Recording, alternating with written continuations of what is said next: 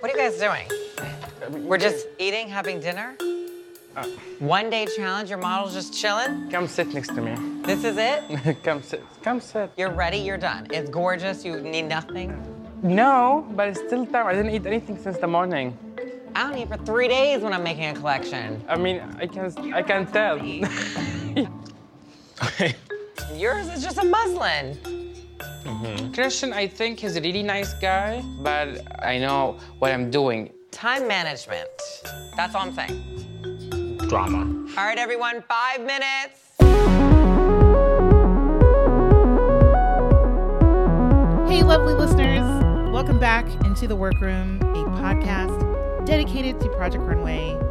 I am Hernease, and I am joined by fan favorites, Patricia and Nayland. Yay! Hi, y'all. Hello. um, so so happy to have you both in the house, or I should say, both in the workroom. Um, this is a very special episode because Mhm. we're going to be choosing our top three via our seasonal bracket battle. I would say bracket battle, and then it's our second annual or second go at an actual draft. So, so yeah, so we all have our choices. We're to choose three people. And this is the official beginning of all the trash talk that I feel like is the best thing about choosing who you think is to win. Competition is the game. And so, but yeah, so but before we go on, I want to just shout out how wonderful both you, I mean, both of you guys. uh, So Patricia and Nayland, I should, because we're not in the same room, I can't just say, like, just point at you. Anyway, but you guys are both so wonderful. And so I want to shout you all out on the podcast by shouting out the amazing notes our lovely listeners have been leaving for us. And so, first off, from Barbara on Facebook. Um, hey Barbara, I know she's definitely listening. Um, she says, I think Patricia is a wonderful, insightful addition to the workroom. Right up there along with you, Samilia and Nayland, me being me. um Thank you, Barb. yeah, she's just thankful for both of y'all's insightful and thoughtful voices. And yeah, so so yeah, thanks, Barbara. It's a really wonderful note. And um also I would say a shout out from from Terry, who also on Facebook really loves our I, I this is in response to our last episode with Patricia. So Terry and Ruth also shout out Patricia, but the um, Ruth's favorite line from the podcast was half the room is inspired by their mom, and then the other half is mom. so I just wanted to highlight that quote that stood out from the rest. And and um, also, last but not least, is Candy, who on Facebook came in really clutch last season with the info about when All Stars was recorded because we'd been going back and forth on a podcast. Not sure what year it was. We knew it was just some way, way back ago. And so, um, and I also bring up this because I, I also want to check in with you both about your thoughts on the season. Um, but Candy has decided that she's on board with the new Project Runway on Bravo and um, also misses the comforting dulcet tones of Tim. Mm. Um, Ah. yeah. And so I think, especially with this episode, I feel, for me personally, Christian Siriano has started to come into his own. Um, and I really enjoyed him this episode. And I'm starting to appreciate it. And this was the first episode I think I didn't really see him as a as a stand-in for Tim and didn't really m- miss Tim as much. But I still have Tim on my Google alerts, and I just am always clicking on him like, when's this happening? When can we see you again? When's Amazon going to like just to surface? So yeah, yeah. Um. Anyway, yeah, and also thank you to those of you guys who have been rating us.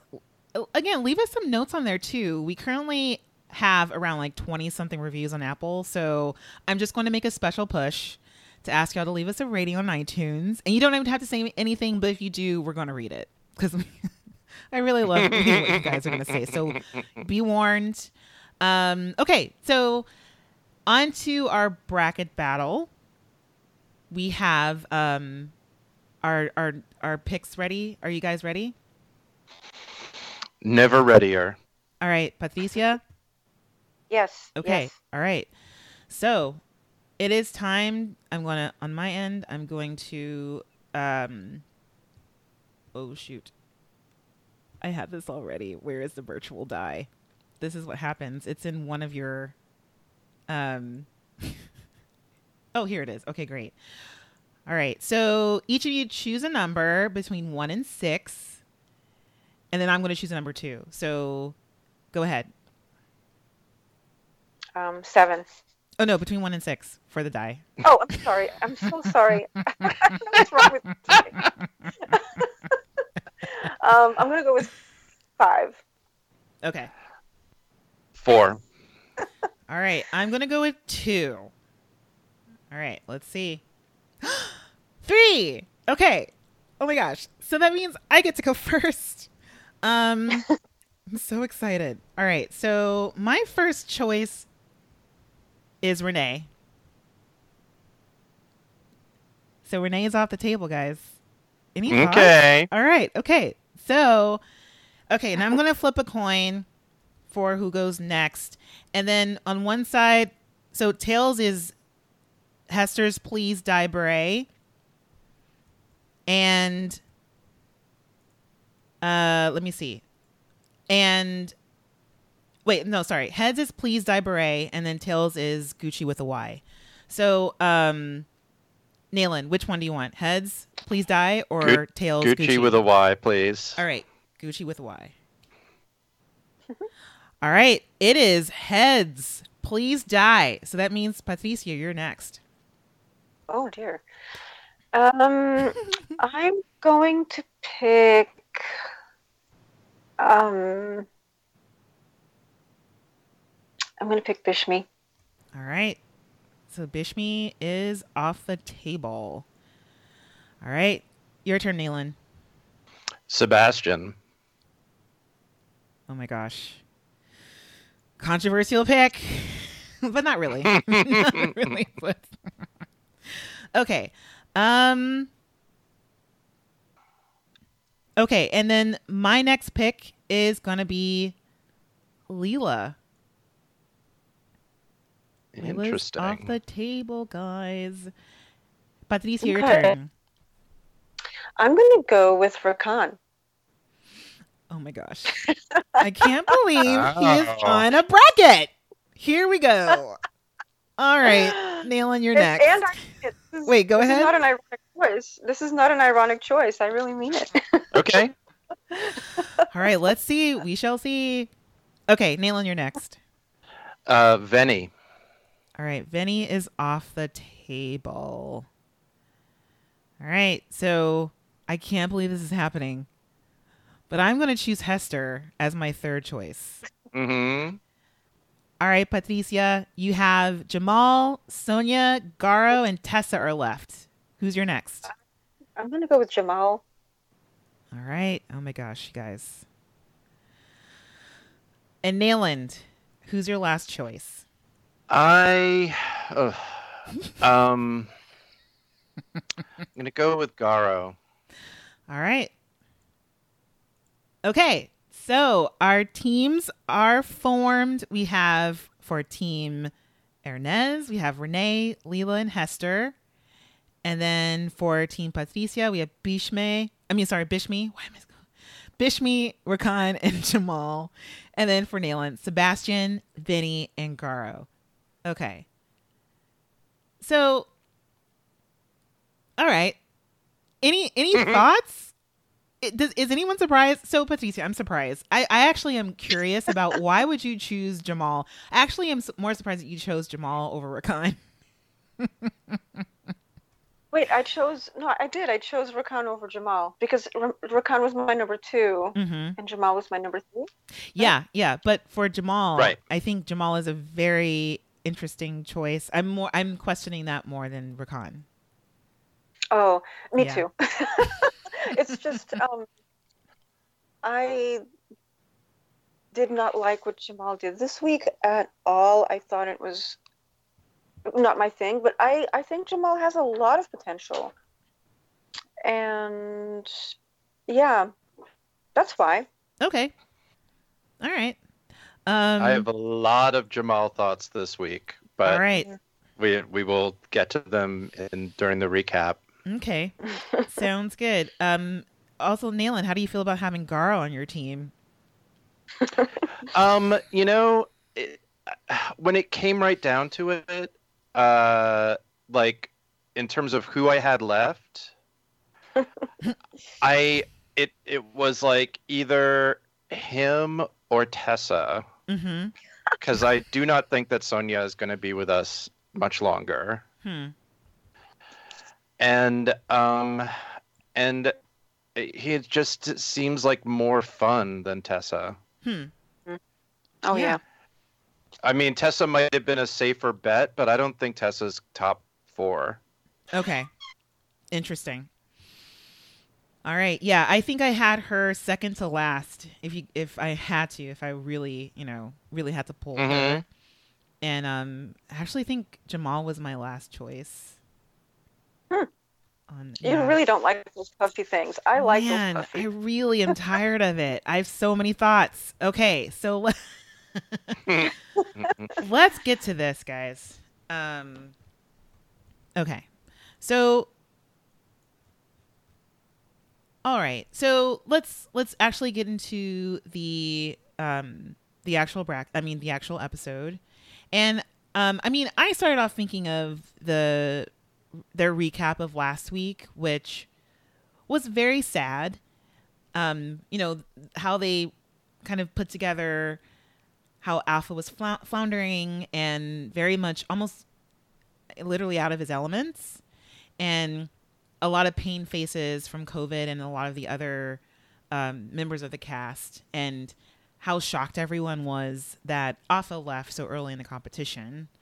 Um, but yeah, yeah, I don't know if you guys had any had any thoughts on on that part, and even in just sort of the aftermath in with Kovid um, as we enter into the penthouse.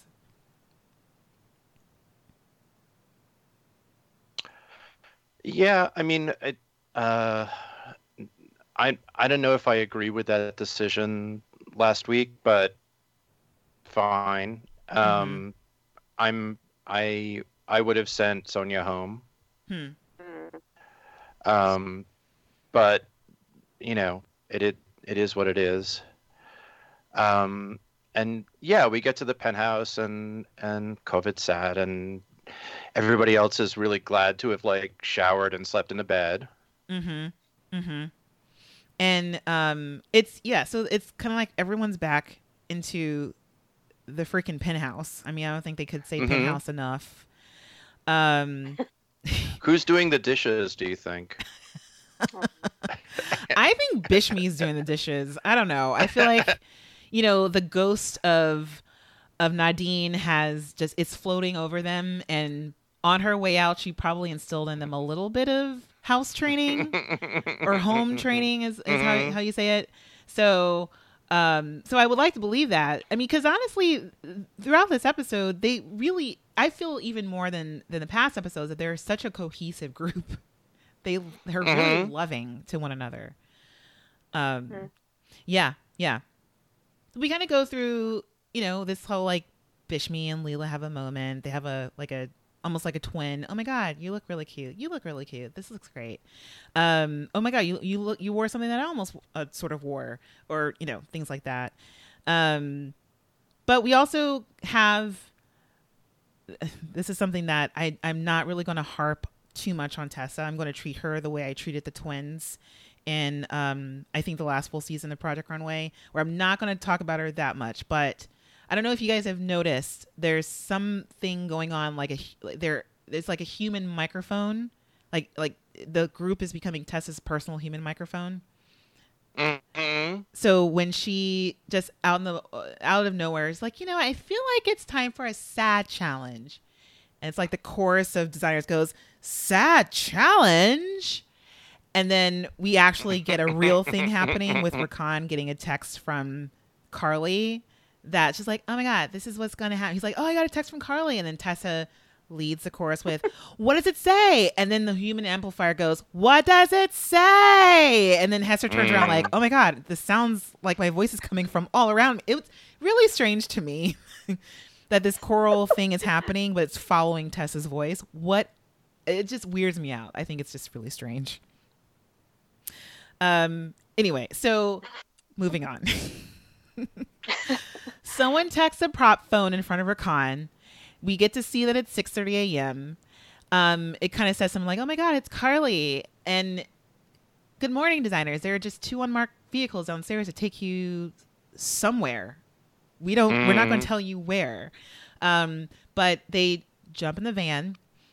They start driving uptown, and uptown, and uptown, and we're seeing flashes of 125th Street and um, uh, Adam Clayton, 125th Street, and Frederick Douglass, and it's obviously Harlem.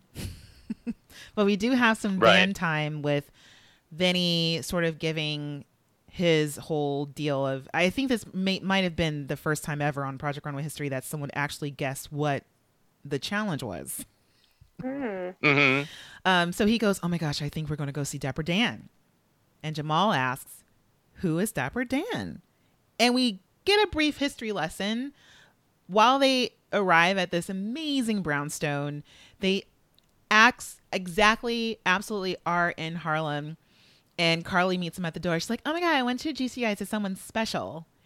Well, uh, hold on one sec, because Yeah. we do get. Um, but um, before we get there, while we're still in the van, and Jamall is like, "I don't know who Dapper Dan is," Mhm. Um, which is an, a very interesting moment given Jamall's whole thing later on. Mhm.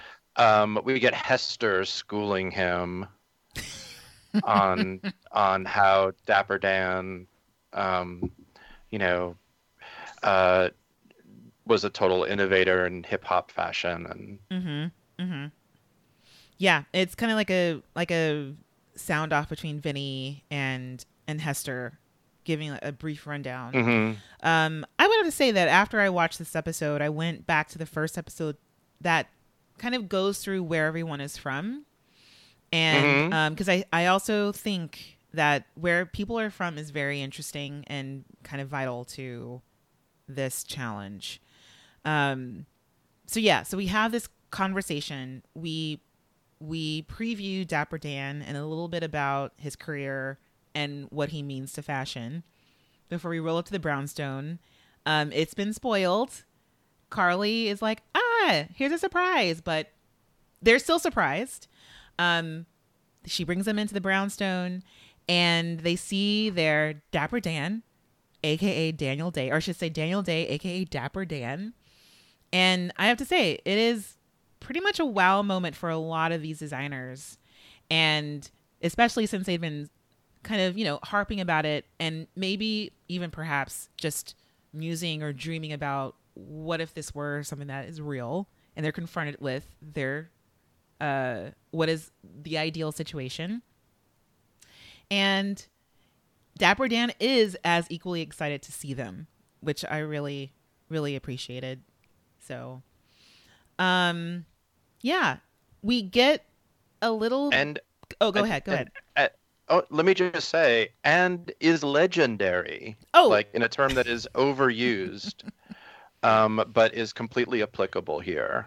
Absolutely, Like, Like Dapper Dan's the real thing. yeah, and so it's nice to see them like to see people genuinely excited about it and to have the show play pay like real tribute to him absolutely. I mean, and then and in this case, it's kind of like they they're bringing them to him, bringing them to Harlem, um, and and I'm pretty sure that's prob- probably his. I would say atelier, um, actually where he probably works.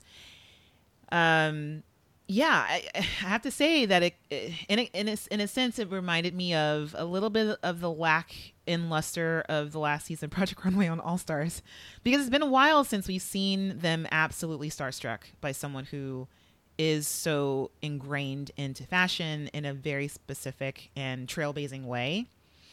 Um, so yeah, and uh, so so Karlie introduces Dap and uh, yeah, um, I have to say that it was it was interesting hearing her refer to him as Dap. Just just to say, and but she introduces them something as as someone who has introduced high fashion to the hip hop world, and um, how his whole thing is all about creating very luxurious streetwear, but the challenge as we um, have it, of course, has something to do with creating luxury streetwear. Um, but I ha- also have to say, um, I think this is some okay. Let me just read through the the actual challenge. So there there's no trip to mood because I I actually also want to hear your thoughts about this. So while they're supposed to design a look uh, for luxury streetwear, they've already chosen bolts and bolts of fabrics for them, luxurious fabrics that are back in the workroom. Um, and their challenge is to create a very fresh version of luxury streetwear that will inspire the current and future generations.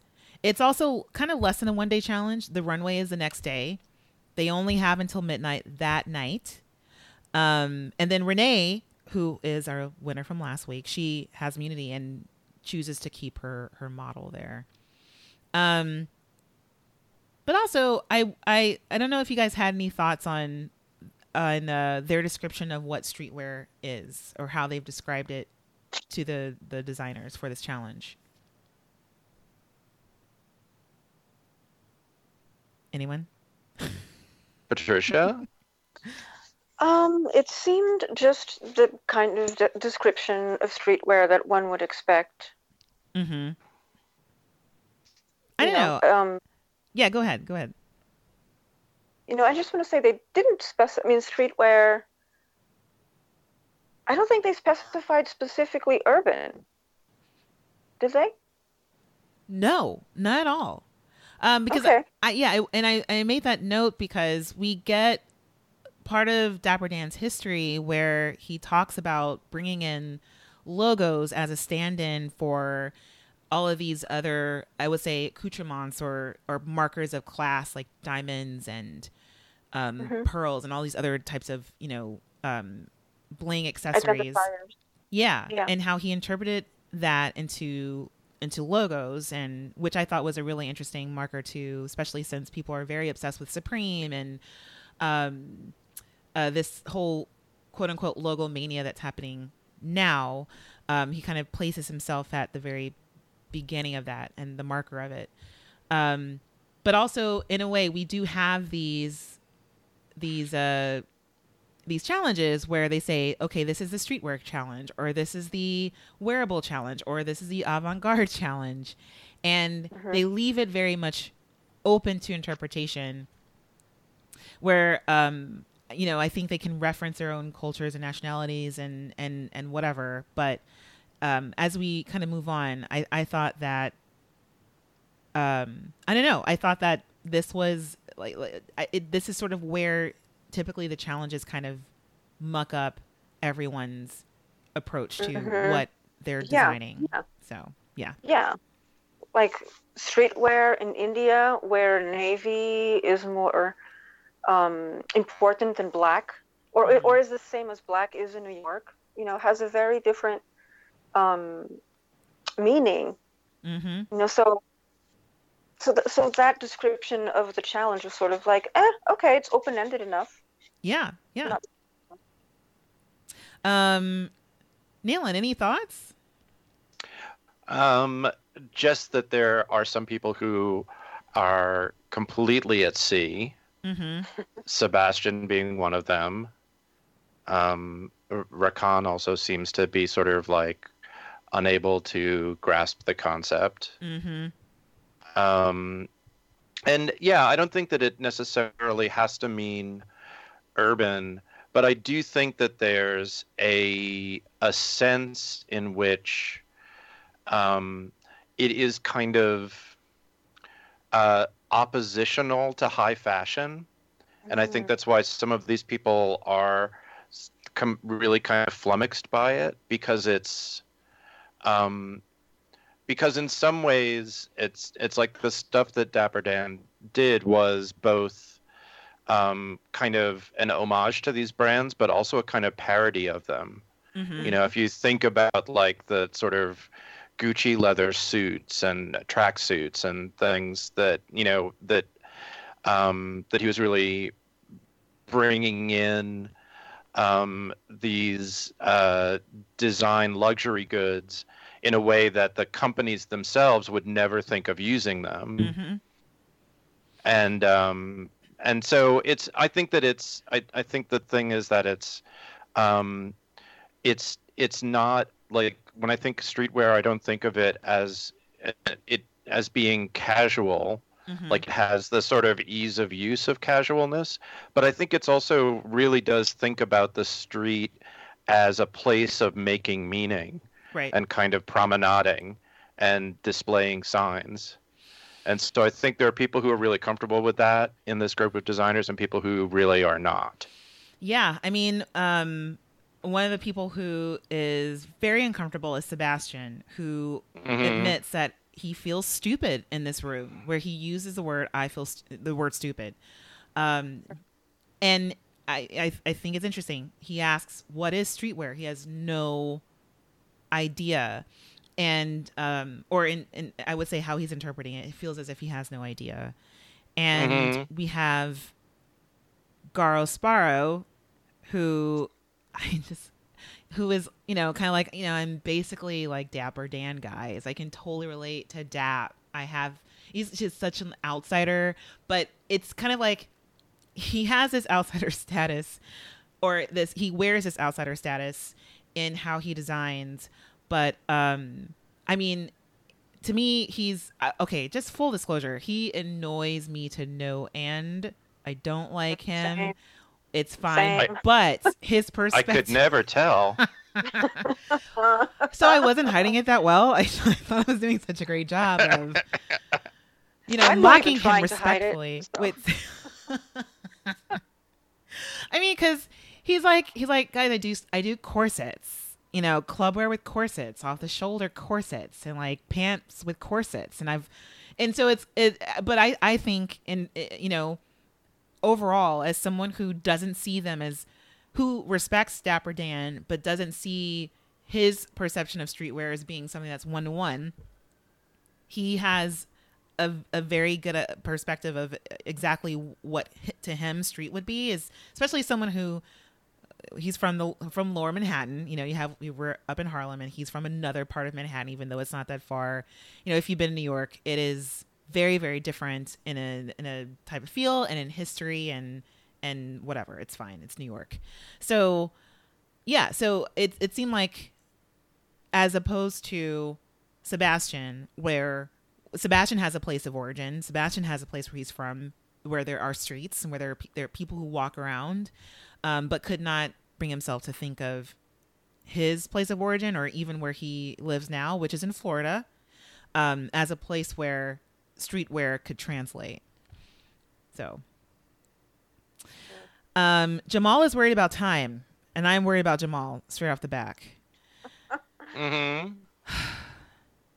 So yeah, yeah. Anyway, um, I will. That's all I'll say is I'm. Just, I was already worried about Jamall from the very beginning. Um. All right, ready to go back into the workroom. Mm-hmm. All right, so we leave Dapper Dan's um, amazing brownstone. We head back to the workroom where there are bolts and bolts of fabrics and haberdashery and accoutrements and everything that they could imagine. They're just like, it's it's, um, it's kind of like a playland of just luxury. So much to choose from in so little time. Yes. I mean, uh, this makes sense, right? This is why they're not going to Mood. If it's going to be a one day challenge, Mm. they don't have time to fit in a whole shopping spree there. To me, what's interesting is that they all run in like as if it's going to be one of those, like, you know, like here's four yards of fabric between the 11 of you and you have to fight for it. Yeah, And they get there and they're kind of flummoxed by the fact that there's actually a ton of stuff to choose from. yeah. And so they're all kind of like, oh, okay. It's like, I, oh, didn't, there's I didn't really have to run. yeah, they're even just kind of taking their time, just going through. Um, but yeah, they're just like, oh, okay, this isn't bad. I I do have to say though that like having like having seen this a couple of times, like there are certain bolts of fabric that nobody laid their hands on, and I cannot understand why. Okay. There's like there's like a like a bunch of like really amazing multicolored prints Mm-hmm. Um, that are sort of in the background of a bunch of shots, and nobody uses them. I'm like, what? Like, what are you all thinking of? Maybe they were traumatized by the print challenge. I mean, maybe. There's like absolutely not. Mm-hmm. Or maybe I thought too. One thing I thought about, and this goes back to, to the definition of streetwear, is that I think it's really hard for people who drive a lot to understand streetwear. So I Mhm. think that that may explain why the prints did not correlate to street. Whereas if you are used to s- to streetwear, or I'm sorry, having some sense of being on the street, and like you said, Nayland, having some sense of what did you say, parading, some kind of Promenading. Promenading. promenading, promenading. So you know that there's some. The prints would make sense. I mean, it's one of the ways that it would make sense, right? But I think if, I don't know, if you spend more time driving than like in an an environment where people congregate on the street as a thing, then maybe that's not going to be an obvious choice. Maybe. hmm Sure. But I I had to kind of point out that uh, gosh, I think it was Sebastian cutting through some ugly looking vinyl cheetah leopard print. I don't know. It it looked like it was Sebastian and and in my head I was just like, "Oh, that's that that that was really strange." And also Tessa Yeah. just losing it over some ecru looking linen. Seriously? So we have she didn't even use, right? I It's like, no. now this is sad. I got the sad challenge. I got the sad like, challenge this is- my dream. Exactly. It's like this is what I was wanted. I was right, y'all. I was right. That's what's most important. I mean, seriously, flipping out over it. And then Kovid, who I think is still I and I pointed this out last week. I feel like he's a good natured liar. Just kind of pops his head in Oh. and like touches the fabric. Was like, oh my god, this is so fun. I was like, Kovid, you're such a liar. You're so nice about it. It's like that's not Yeah. fun. Come on. It's just it's Yeah. just khaki, like light khaki linen.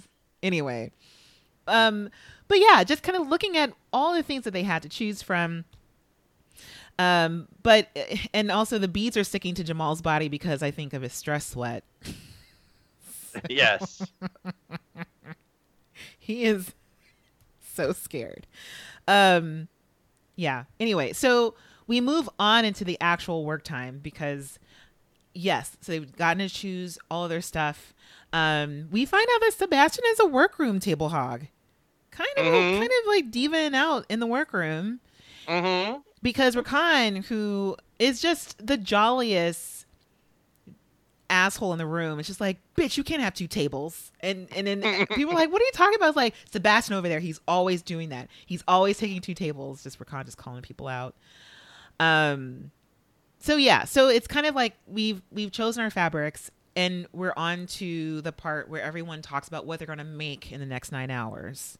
Yes. Thoughts, guys. Um, uh, let's see. Um, uh, Garo wants to elevate streetwear to his level, which is a little questionable. Um, you know, that's a little that's a little distressing. Yeah, he's like, because guys, Garo is an outsider. If you didn't know, Mhm. and so he's been doing this for a really long time. So what I'm getting here is, Hernease, you're really happy that I picked Garo for my bracket. Guys, listen, Garo is all about a cinched, snatched waist. That because you know, if, if there's a thing is like you have to have like his thing is a corset because before Garo we Mhm. had no idea that you have to have a signature move, and his signature is a corset because no one else has ever made corsets before. So yeah, Corsets are I- his thing. yeah. Other people have said more egregious things on this program. I'm just saying. Sure, Um, sure. Like like Kovid, who has decided. I, I I wrote it down. Kovid is making a bunch of or has sketched a bunch of tubes, and and he and he comes out with this thing that it's it's an homage to the three communities that suggest that that supported him when he first moved to New York. Mhm. So the Asian community, the Latino community, and the Black community. Yep. each get a tube, evidently. And I, I, I said, this is nice but senseless. I mean, I freaked out in my notes when he said, "So all of them are going to get three pieces," and I was like, "No, Kovid, no! Finish one thing, Yeah. please." Yeah. Because he's like, I'm going to make these beautiful blue culottes, and I'm going to make these beautiful blue oversized vests. I'm going to make these beautiful. I was like, oh, you can't do all these things. You can't. Let me tell you, he had just picked those three brightly colored patterns Mm-hmm. from from that other bin, he would have been in much better shape. Oh, man. Yeah. Layla, meanwhile, is talking about like recycling and how she's how she's making her signature move. I know it's I know it's not as controversial as a as as It's a, a uh, as a Cincher corset, belt. but as a cincher belt. But it is um, it's she's cutting a minimal use pattern. She is. So that's very difficult, and she's work and she's working on that to lessen the carbon footprint of um, streetwear.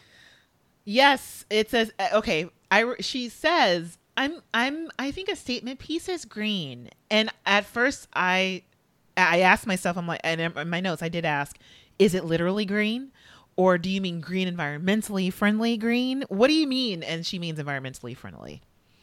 Um.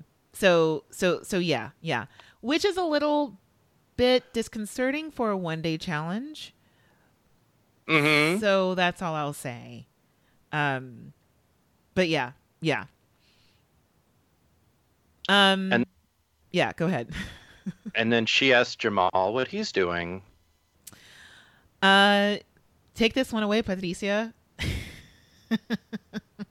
Yeah, I think I, this at this particular point in the episode, I was sort of thinking, "Oh no, this is bad advice."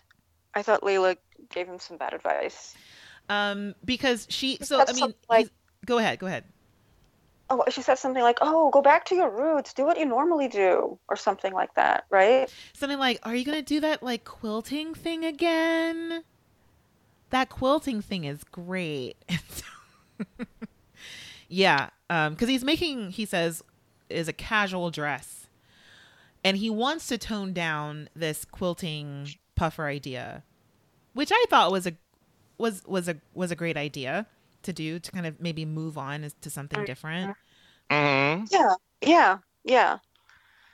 But not on this challenge. I mean, I think that on this challenge, he could have literally puffed it up. He could have done something that he has not done before in that puffy thing if he wanted to. Hmm But because that's, that that which he was sketching by this point was already so not casual. It looked completely rot. Mm-hmm. Yep. So, can I give you my theory? Because Sure. Jamall goes into a big explanation about this. Yep. Which, which he refers to as a high neck brocade Elizabethan 18th century look. hmm So, kids, first of all, Queen Elizabeth I of England reigned. oh no, no, I love this. I'm, I'm 15, eh, Yes, from go ahead, 1555 to 1603. Yeah. So yeah, at a stretch, 17th century. yep. But, you know, we're not gonna like we're not gonna get too pedantic. But he goes into this whole thing about um, the brocade and black people and um, and trying to bring those two things together. And I realized the second time through, he's basically talking about Kehinde Wiley. Like Mm, like like Yes. this is goodness. like he's 23 years old from you know lives in Rhode Island hmm he's like he's an art student. Yes. And and he's like this is and that is exactly the thing that's in his mind is a Kehinde Wiley painting. Yeah. And I'm going to put something in the chat. I'm going to put a link in the chat to you guys. okay. So if you take a look at this um, this shot on Instagram Mm-hmm. of a look of Jamall's, And I will share this on in the show notes, y'all. yeah. Okay. That's from this year. So this is like this is his idea, right? It's Right. like a it's a menswear version of kind of that same fabric. Yep. Yeah. So and and it is doing kind of exactly what he was thinking about doing it's it's i think it's more the issue that it's a it's not such a I, I agree with you patricia it's not like the best idea for this challenge although it is an idea Mhm. and then i think his ability to actually be able to execute it for a woman's body is not like doesn't make a whole lot of sense. Like he doesn't have necessarily the skills to pull that off. yeah. Not for one day. Not in one day, definitely One day. not. Yeah. Yeah, no, I I totally agree. And and I but I thought also his his explanation of trying to reclaim things that we quote and quote never felt like this idea of using these fabrics as a way of um, kind of approximating the luxury that we were introduced with um, with Dapper Dan, how, you know, translating logos from diamonds and um, you know rubies, all these other like Mhm. other traditional ideas of wealth and and status, and so I, I mean, in my head, I was like, this has been done before.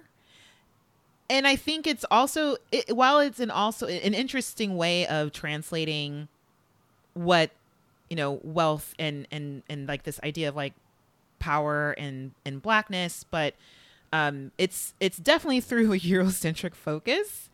And so i'm just like i'm not really sure if he's kind of fleshed out what his goal is here what he's trying to communicate but i i in my head i'm just like challenging his idea or i'm just very skeptical of his idea that that this idea of going back to what he says at least elizabethan days like the 1800s which is i think as far back as he wanted to go like this idea that this is what represents wealth and power is something that is definitely just kind of rooted in in europe.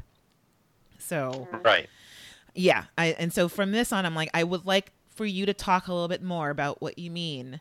Um but yeah we will we will we will get there. There's more to come about jamall. Mm. so yeah we also have a moment moving on to um to sebastian here who um admits that he's working with polyester silk and he's lost. He's very lost.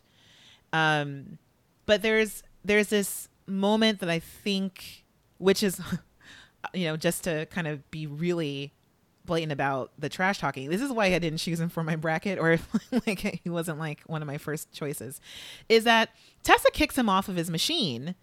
Hmm doesn't even notice that he's having a full-on conversation with Garo over there about you know how he feels that he's he feels like Mhm. he's spiraling he's lost they're having this back and forth. And he kind of acquiesces and just gets up and lets Tessa use his machine over there.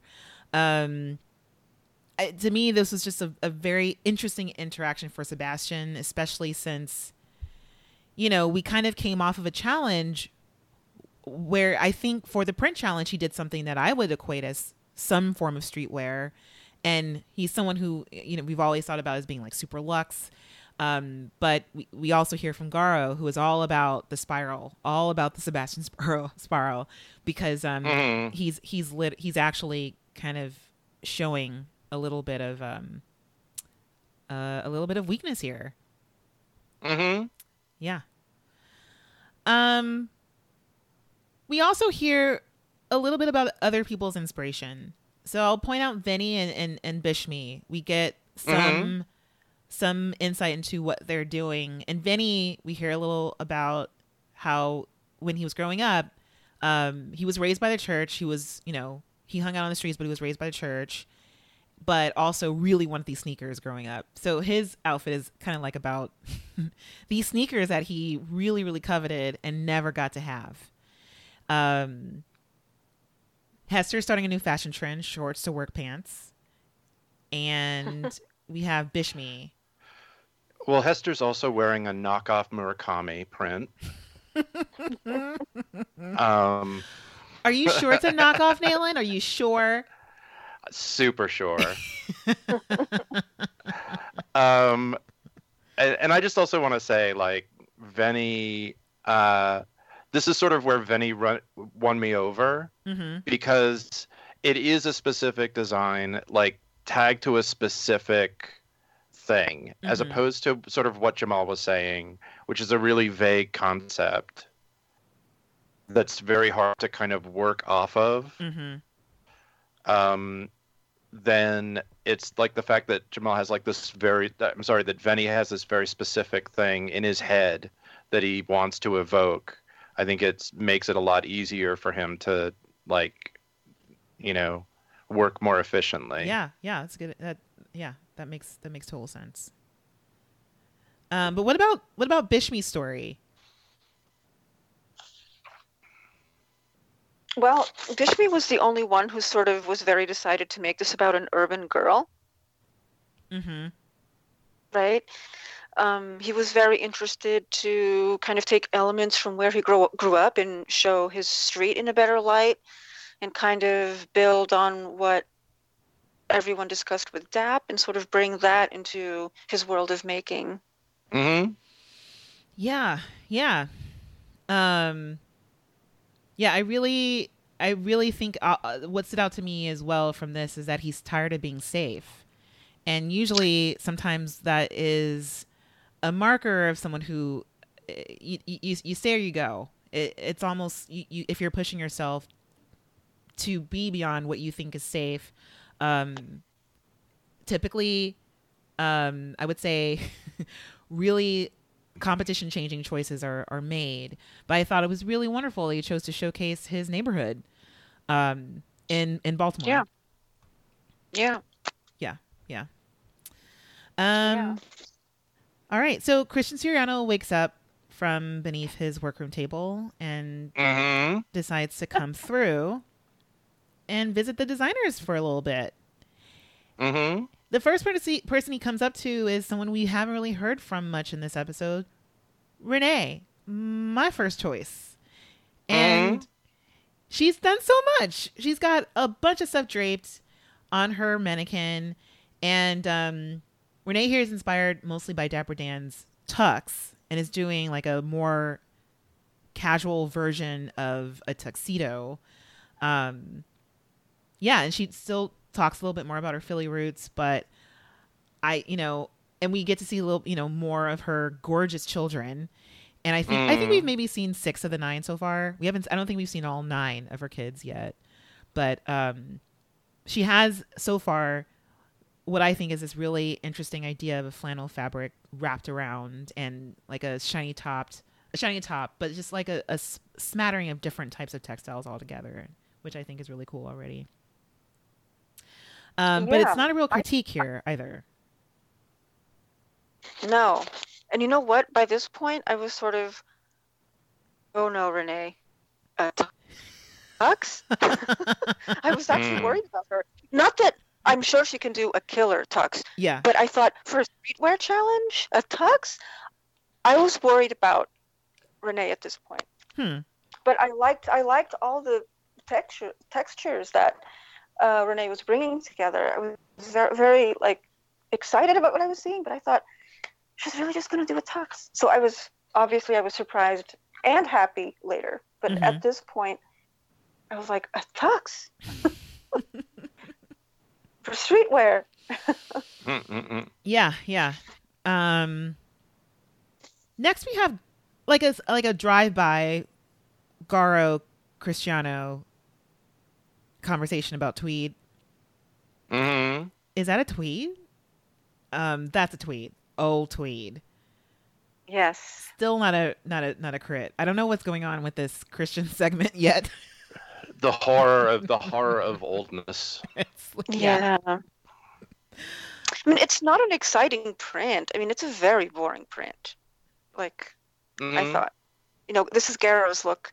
yeah. So I thought, yeah, it was a very boring print. I actually appreciated Siriano being so blunt about it. or at least, even though you know he didn't have he commented on the oldness of it and not necessarily co- the color or the look of it. Um right. yeah yeah. But we i i think we have our first official crit with tessa. Um Mm. she's got some stuff draped mostly in black. Um she's gonna make a puffer jacket which is a running theme or i would say a bomber puffer jacket which is a running theme that we'll we'll kind of see um she kind of goes off and, and names all these things that she's doing. She's like i've got a skirt pant here. I'm going to quilt this. I'm going to write my logo here. And then she writes she talks about the logo and that's when christian lights up. He's like now I, now that i love because apparently everything else she said that he was kind of like meh about. Um Mhm. but then still adds in if it's too crafty then trash it. It's not supposed to look crafty. Mm. We also next have Christian's favorite designer to talk to on the face of this earth, Rakan. yeah, I have newest round of Christian can't understand Rakan. Like at like at this point, I think the editors realize that they've just found gold. Absolutely. Yes, I think this might be the moment where, well, I don't know, but it seemed it, on this episode particularly, it particularly it seemed like every cam was a shade cam, you know, in this episode, and at this moment, I think the editors might have been like, "Oh, oh, this is it. Mm-hmm. this, is, this is a turning point for where we place our shade cams," because I think there's a lot comes back to this moment of where they're having a split decision about this look that Rakan is shaping on the the mod on the form. Mm-hmm. Mm-hmm. Um, yeah, I mean, because he he kind of goes into a pretty, I think, clear explanation of how he's interpreting the challenge, where he wants to combine elements of American streetwear with Syrian notions of streetwear. But then he's he keeps talking, and he veers off into the road. It's just like, well, actually, I'm just going to do this whole thing with farming women and Syrian farmer women and how they dress, but also how they're perceived by him in contrast to everyone else because he loves that whenever they come to the city to sell their well their wares, they wear these shawls and they look really different from everyone else. Um Mhm.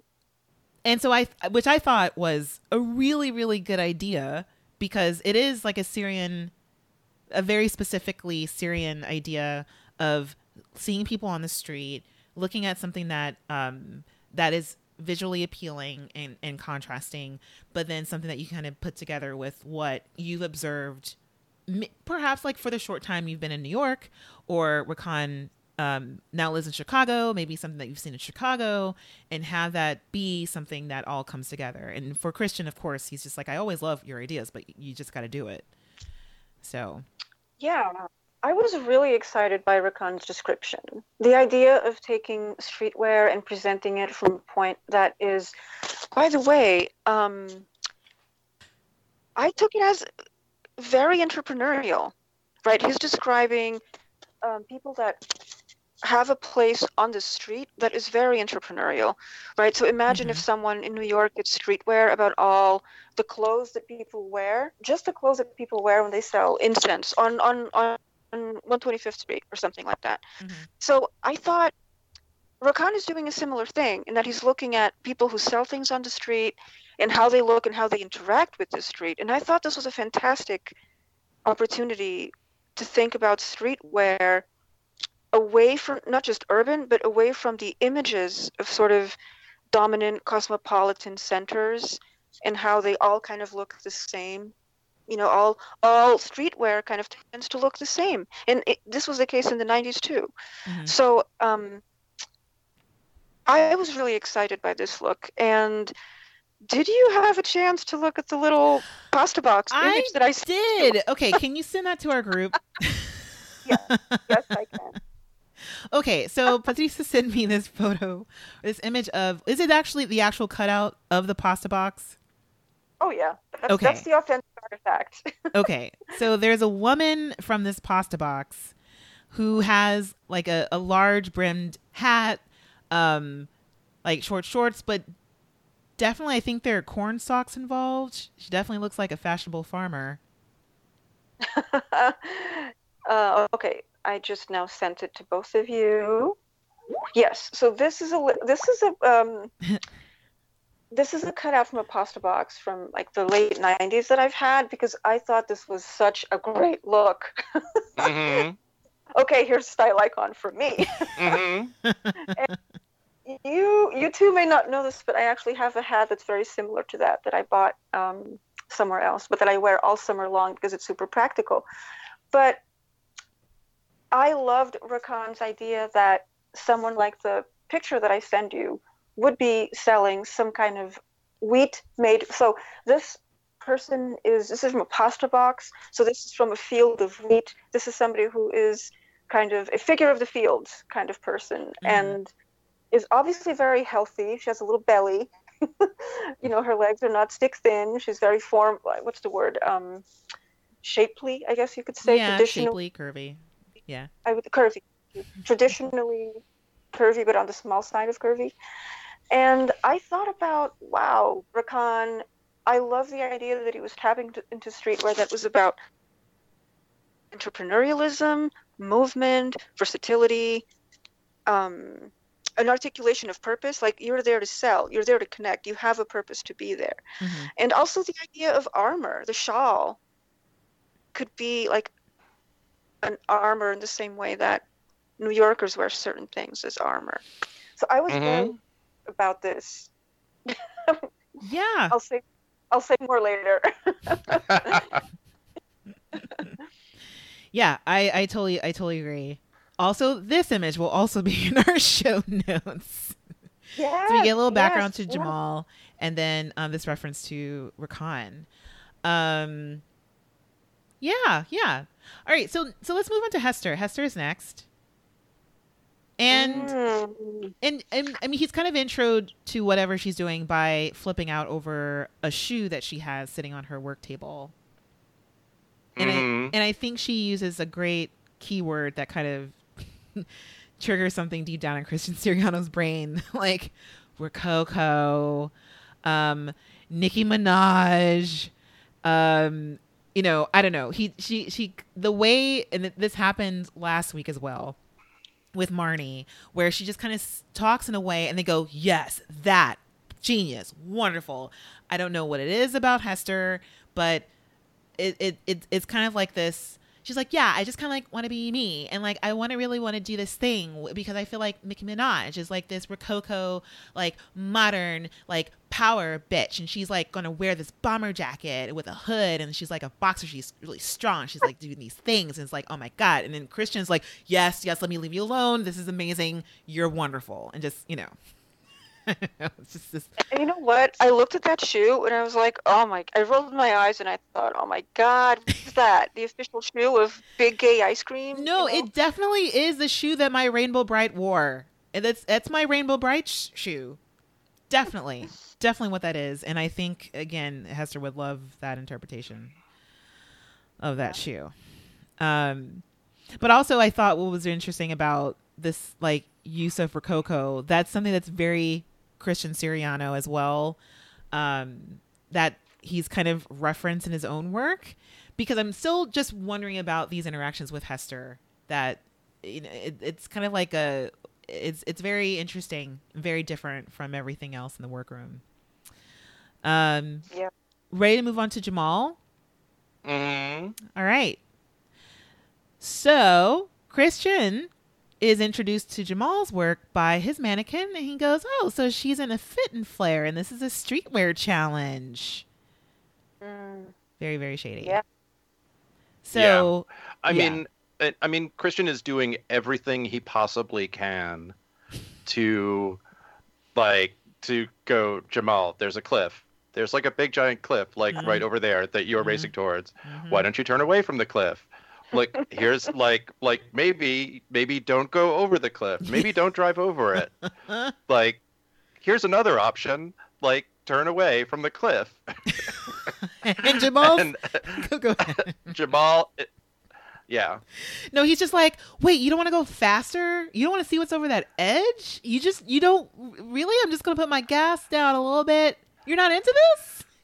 you don't want to die? but but he doesn't even he doesn't even have the it's it's not like he's m- mad about it or like it's not like he's he's of the um you know the hell with it. This is my vision. I can't compromise my vision thing. It's Mhm. it's more that he's like he doesn't even know. He's like in the sunken place or something. He's like he like can't. You know he's just in in a trance. Man, I think the sunken place uh, it says so much about what I'm feeling about Jamall and this challenge with this fabric that is supposed to, you know, just exude uh, an idea of like black wealth by using quote unquote Elizabethan um, references. So, yeah, it's it's it was kind of a marker to me that Jamall pulls out this fabric as if it's the love of his life and christian like he like he the way he interprets christian's reaction to it is like what? You don't like this? And then christian's like well no not for this. Like it's like come on. And in and it i mean this is a point where for me christian became christian's christian the mentor. He's like it's literally going to look like a tea party dress. You know he just kind of tried Mhm. to envision it for him like this is what's going to happen. He's like and but yeah no jamall is yeah no I, I feel like the sunken place is is where i can't i can't take it any other place other than that. Um but yeah and i and i think he doesn't get what christian is telling him that he's like i see where you're trying to go but for this competition the judges are not going to get it unless you actually get out there and explain it. And also there is no talk about time even though Jamall is like, I'm going to quilt this, I'm going to quilt this right there, I'm going to quilt around her ears, I'm going to quilt like around her ponytail, and like this all Mm. is going to be quilted as well. We don't really talk about how this is a less than a one day challenge, and does he really have time to do all that quilting? So yeah, I mean, Christian tried really hard. That whole is it odd? Yes. Interesting? No. It was very yeah so blatant, Yeah. So blatant. Yeah, yeah, and and this is also like you know you mentioned earlier about christian coming into his own. Um and and i think what we'd really see like christian style is like brat mentor. Like like like like tim is like patrician soothing like like Yes. never raise the voice you know christian is like really You're gonna do that you gonna do that this is bothering you i'm not touching you Yes. yeah. Well, he's very anxiety producing. And if Yeah. you look to episodes back, when Rakan, he gives Rakan a lot of anxiety. yeah Oh, yeah, yeah.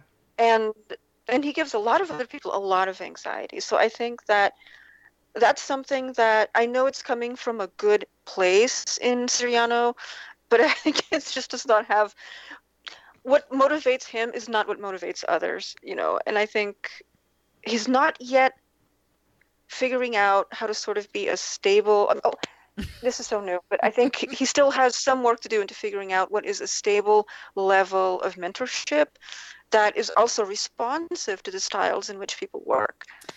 Mhm. Yeah, yeah. I think that's a that's a good way of putting it. Where it almost as if he's trying to to rein them in almost too much, and then when they don't swerve in the way that he thinks that they ought to swerve, then it's it becomes a whole different thing. Um, yeah, yeah. Okay, so let's move on to Kovid. So, Oh Kovid my. introduces his stuff by like, yeah, so I think I'm gonna, you know, I'm I'm thinking of doing some culottes in this really hmm dull khaki color, and you know, I, yeah, I'm gonna make some pants here and maybe like a shirt. I don't You know, know. because- yeah, Yeah. because the the Asian community, the Latino community, and the Black community are all about taupe. Tubes. You know. He he shows him a tube that he's working on. and then Christian remarks that he's feeling a little down. yeah yeah um i yeah and i mean and, and even christian references us back to a happier looking interpretation of a tube from the very first runway which is like a color block layered jumpsuit type thing that that was very streetwear ish or you know uh, casual had straps on it L- looked like overalls but interpreted really brightly and and and uh with a little bit of fun spun in there um Mhm. but yeah yeah and and so i think that's that's where they definitely leave that off with him just being like just do that can you just go back there and try to you know channel that Yeah, that was Um, good direction. yeah yeah it made me go back to the first episode because i was like yeah let's let's go back and, and actually look at where these people are coming from so after kovid we have a huge um i would say announcement so everyone's like oh christian's like join me in the workroom everyone if you're in the brothers Oh, sewing wait, wait. room oh wait did i miss Wait, wait. something sorry Uh, I think you did. What was that shot before this announcement of Tessa and Bishme getting cozy? oh Did you catch? No i thought that was Oh, to the thing get ready about the for the announcement baby. Oh my gosh. I I purposefully did not write any notes about that. So sorry. Go ahead. What did we say? It was creepy. Oh, I was just sort of like, oh, Tessa, what? You, like, what's going on here? I was sort of very. I don't know. Right. So Bishme goes, "Will you be the godmother to my twins?" And she goes, "I'm going to be the mother. What the fuck are you talking about? I'm going to be the goddamn mother of your twins." And it's just, you know, whatever. Oh, it's God, I know that was so weird. but why? I don't understand why they were so huggy to begin with. I was like, what's going on here? Like, why is this in? Why? Why did this make the cut? I don't know. Like, any predictions? what do you guys For think is happening? No. no, I'm not. I'm. I do not ship this. Wait, you don't ship this, or wait, what does that mean? Yeah, I don't ship them. Okay, no, same. yeah, Um, me neither. Yeah, no, I, I, so what I think, okay, and this is a part of, I'm trying not to talk about her. I think there's something weird about Tessa and how she controls people. And then how she kind of takes control of really kind hearted, maybe open and sensitive and um, I would say accommodating personalities. And I think that might be a part of what's happening right now. That's just my take on that. Because Mhm. um so we so it also plays into this. So Christian is like, gather around children out of the workroom, please gather around. I have something to say. So there is no immunity for this challenge, but it's because um it's getting a little too easy in this room, everyone. Um, this is a flash sale challenge. So we're everyone's kind of, you know, gathered around like, what are you talking about? He's like, I think it's a little too easy. I'm just gonna, you know, um, pull you guys along, pull your strings and have some and build some um some oh gosh, I lost my word. Build some what what do you build? Suspense? Yes, that's the word. Sorry. Build some suspense. And Tessa and Bishme are having their kumbaya hug moment over there. But as soon as Christian says that it's a flash sale challenge, Tessa hulks out of that kumbaya hug. And it's just like, yeah, like, fuck yeah, I got this. Come on, assholes. I'm going to win this. Yes. I That win, was losers. Scary. that was so scary. Yeah. It was like hyper brat, you know, behind the wheel. Yeah. Also, I want to remind everyone what flash sale means because I don't think I really understood until this moment that what it means is that okay, they ha- there is the Instagram element. They all have to take photos of their looks for the Bravo's IG story feed, and then the fans vote on the look, and the look that gets the most votes gets manufactured and sold on 9th Amendment, 19th Amendment's website. But also the one that wins the challenge, or I, I oh, okay, the one that wins the challenge also gets manufactured, right? Yes. Okay. So there's a possibility of there being two being manufactured per episode. But what happened with the last challenge is that I guess Tessa won the fan favorite and the challenge, and then so on and so forth. Right? hmm Yes. Um okay, great. Yeah, also I just realized in my notes I w- made a note to ask you guys that did anyone write down the whole mother back and forth period and I wrote I'm shook period. Um so glad you guys brought that up. yeah. I mean, it feels like it starts out because, te- like, Tessa gives um gives Bishme a little pat on the on the belly, and he goes, "Do you feel that? That's my Oh. that's that's my that's my child." And then he asks her about Oh. um then he asks her, "Will you be the godmother to my twins?" Okay. Okay, that that Oh, I- makes me feel a lot better. Kind of actually. yeah. Cuz I think that's hilarious. Yeah. Um Okay, so it's a bad joke. Okay, that's fine. Yeah. Speaking of bad jokes, we Go cut away from that embarrassing inter- yeah, interaction to um, to Jamall um, advising um, Rakan, which is a little lost leading the lost in this particular challenge. yeah. wow. I mean, I just have to say, Nayland. Burn. I, I just have to say it's like these two guys are bonding but really it's they need to be doing something else at this very moment I know. I mean, so what's happening is Rakan is seriously asking Jamall, and then Venny. I think Venny kind of pops over a little bit, but he's no one's asking Venny anything. He says, "Do you think they say they will say I give her penis?" And then well Jamall first he says Eenie. Weenie. weenie. Okay, he means penis because they don't understand him saying They weenie. use, they use the clinical term for Yes. Sorry, I always write down when because whenever they say like hoo ha or vajayjay, I write down vagina in my notes.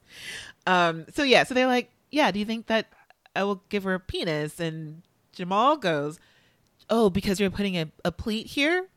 If that is in fact your question, no, Rakan, they will not think that you are giving her a penis because you put a pleat there. But okay, so for me, this is Rakan again has no idea what the judges are telling him. We, you know, we've we've commented on this in the past that Rakan just I don't know what's happening in his brain, but he just doesn't get what anyone is telling him or what anyone is concerned about in terms of his work.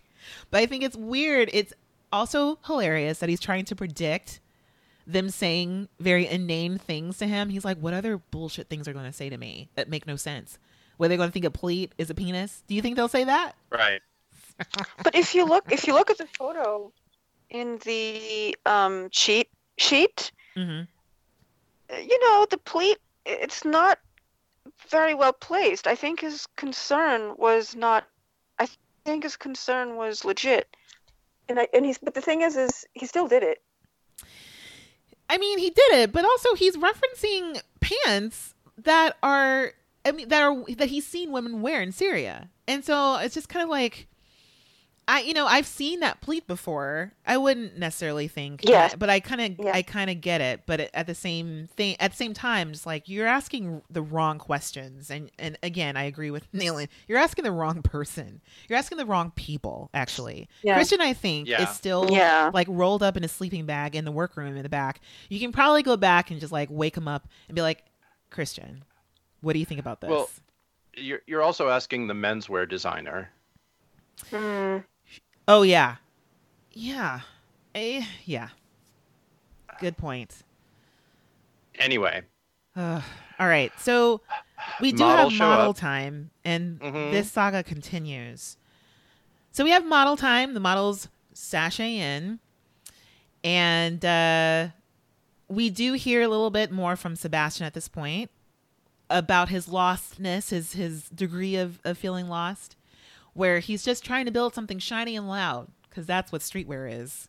hmm Um, yeah, yeah. But any any other takes on on how this model fit goes with with our beloved designers? Um, a Christian again is trying to steer Jamall away from um, what he's thinking of doing. Mm-hmm. So he tries on the muslin on his model. And uh, at this time, like uh, to me, because we we actually get to see her in the muslin, but it's still just a muslin.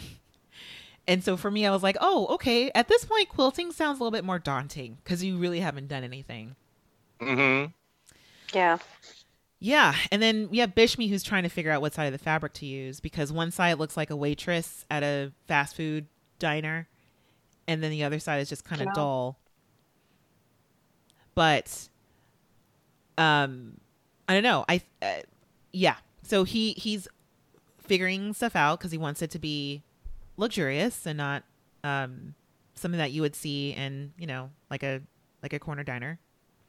hmm Um, then we have our my favorite moment of this model time is Rakan versus Christian versus Jamall. the two most in trouble designers are just, you know, chilling during the model fitting. So we have Jamall, who is sitting next to his model instead of quilting her garments. And uh they're just eating.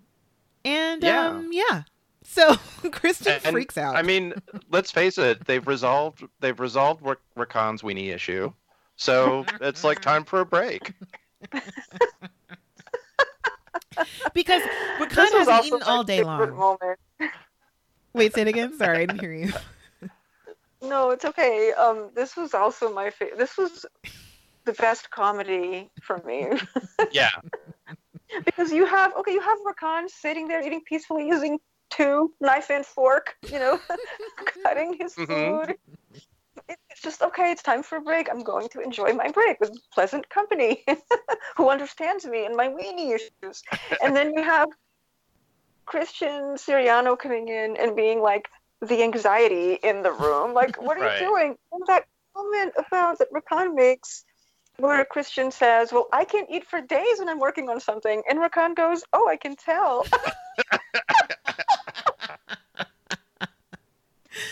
And I feel like for Rakan, he's Oh like, my- no one loves you. Eat. You are too thin. Sit. Sit with us. Come and eat. sit next to me. Rakan just orders Christian, Come sit next to me, which does not happen. yes.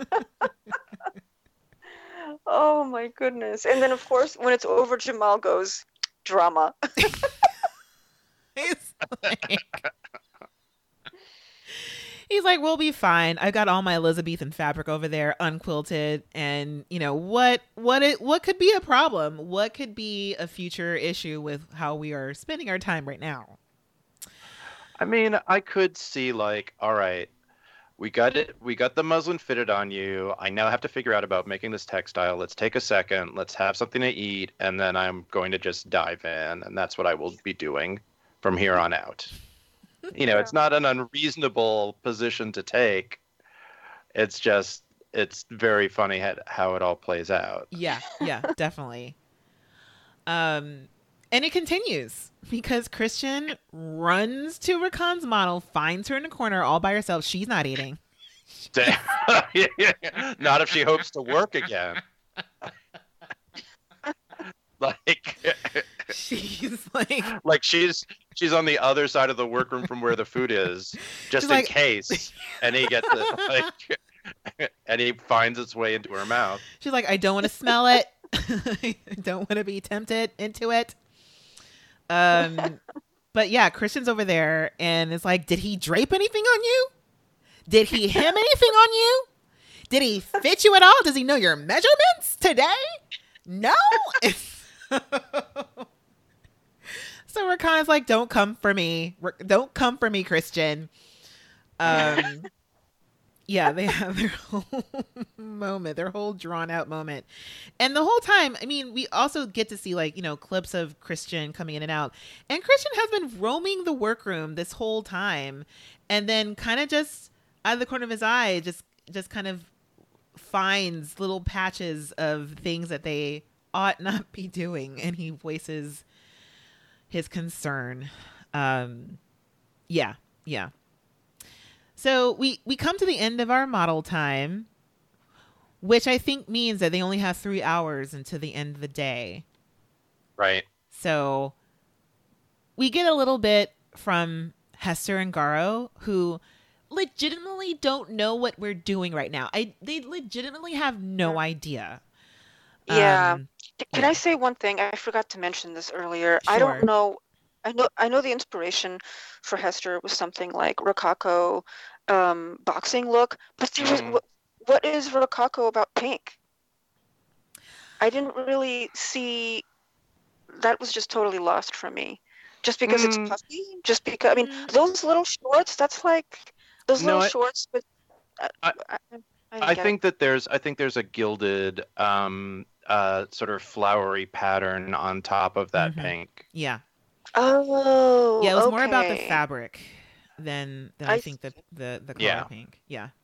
Okay, I missed that. Thank you. Yeah, it looked like luxurious. I mean, up close, I think she puts a lot of glitter on it and kind of covers it up later, but it looks like a very luxurious kind, you know, something that you would pull up from a couch or Yeah. from a really nice I thought- chair. I think to me it just looked like glitter to me. And so I thought, okay, what's what's that about? right. Yeah, no, it definitely it definitely is like a like a reference to a bit of Rococo in that.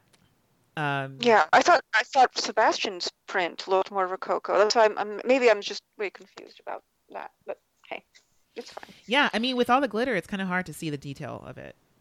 But yeah. Um. Yeah. So so we. I think this is where we get a little bit of the the montage of the designers being really tired, but not before we have a little bit of shit talking amongst the designers. Um, Sebastian has you mentioned Sebastian's fabric. Like he's pretty much done. It almost looks like he's he's finished.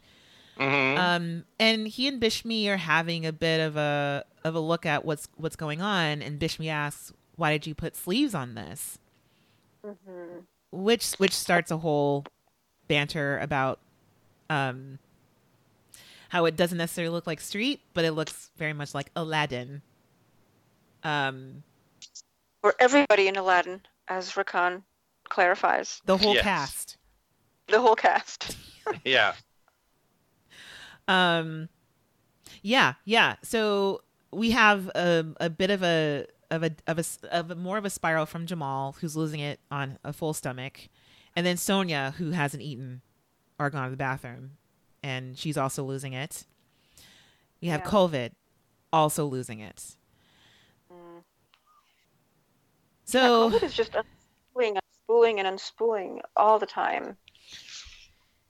Yeah, yeah. He said something that that I thought was really again. So for him, he he can make clothes very quick, very quickly. So he he states that his spiral is not necessarily because there's not a lot of time, but he has to be in a positive state of mind. And um, we do have Jamall who goes over to comfort him. And in my notes, I'm just like, you should be quilting the fuck out of your Elizabethan fabric right now. Don't comfort Kovid. Leave him alone.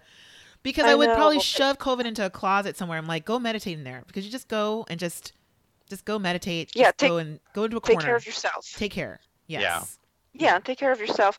I thought that was Jamall, yes, being nice for Kovid, but I think that was Jamall doing like great damage control for the whole group. kind of Mhm. being aware that Kovid can kind of get kind of get everybody spinning, you know? I thought that was Jamall like I, I need to work. I can't have this energy. Let me go talk to you hmm and try to get you to control yourself, you know. Uh, which I thought was great.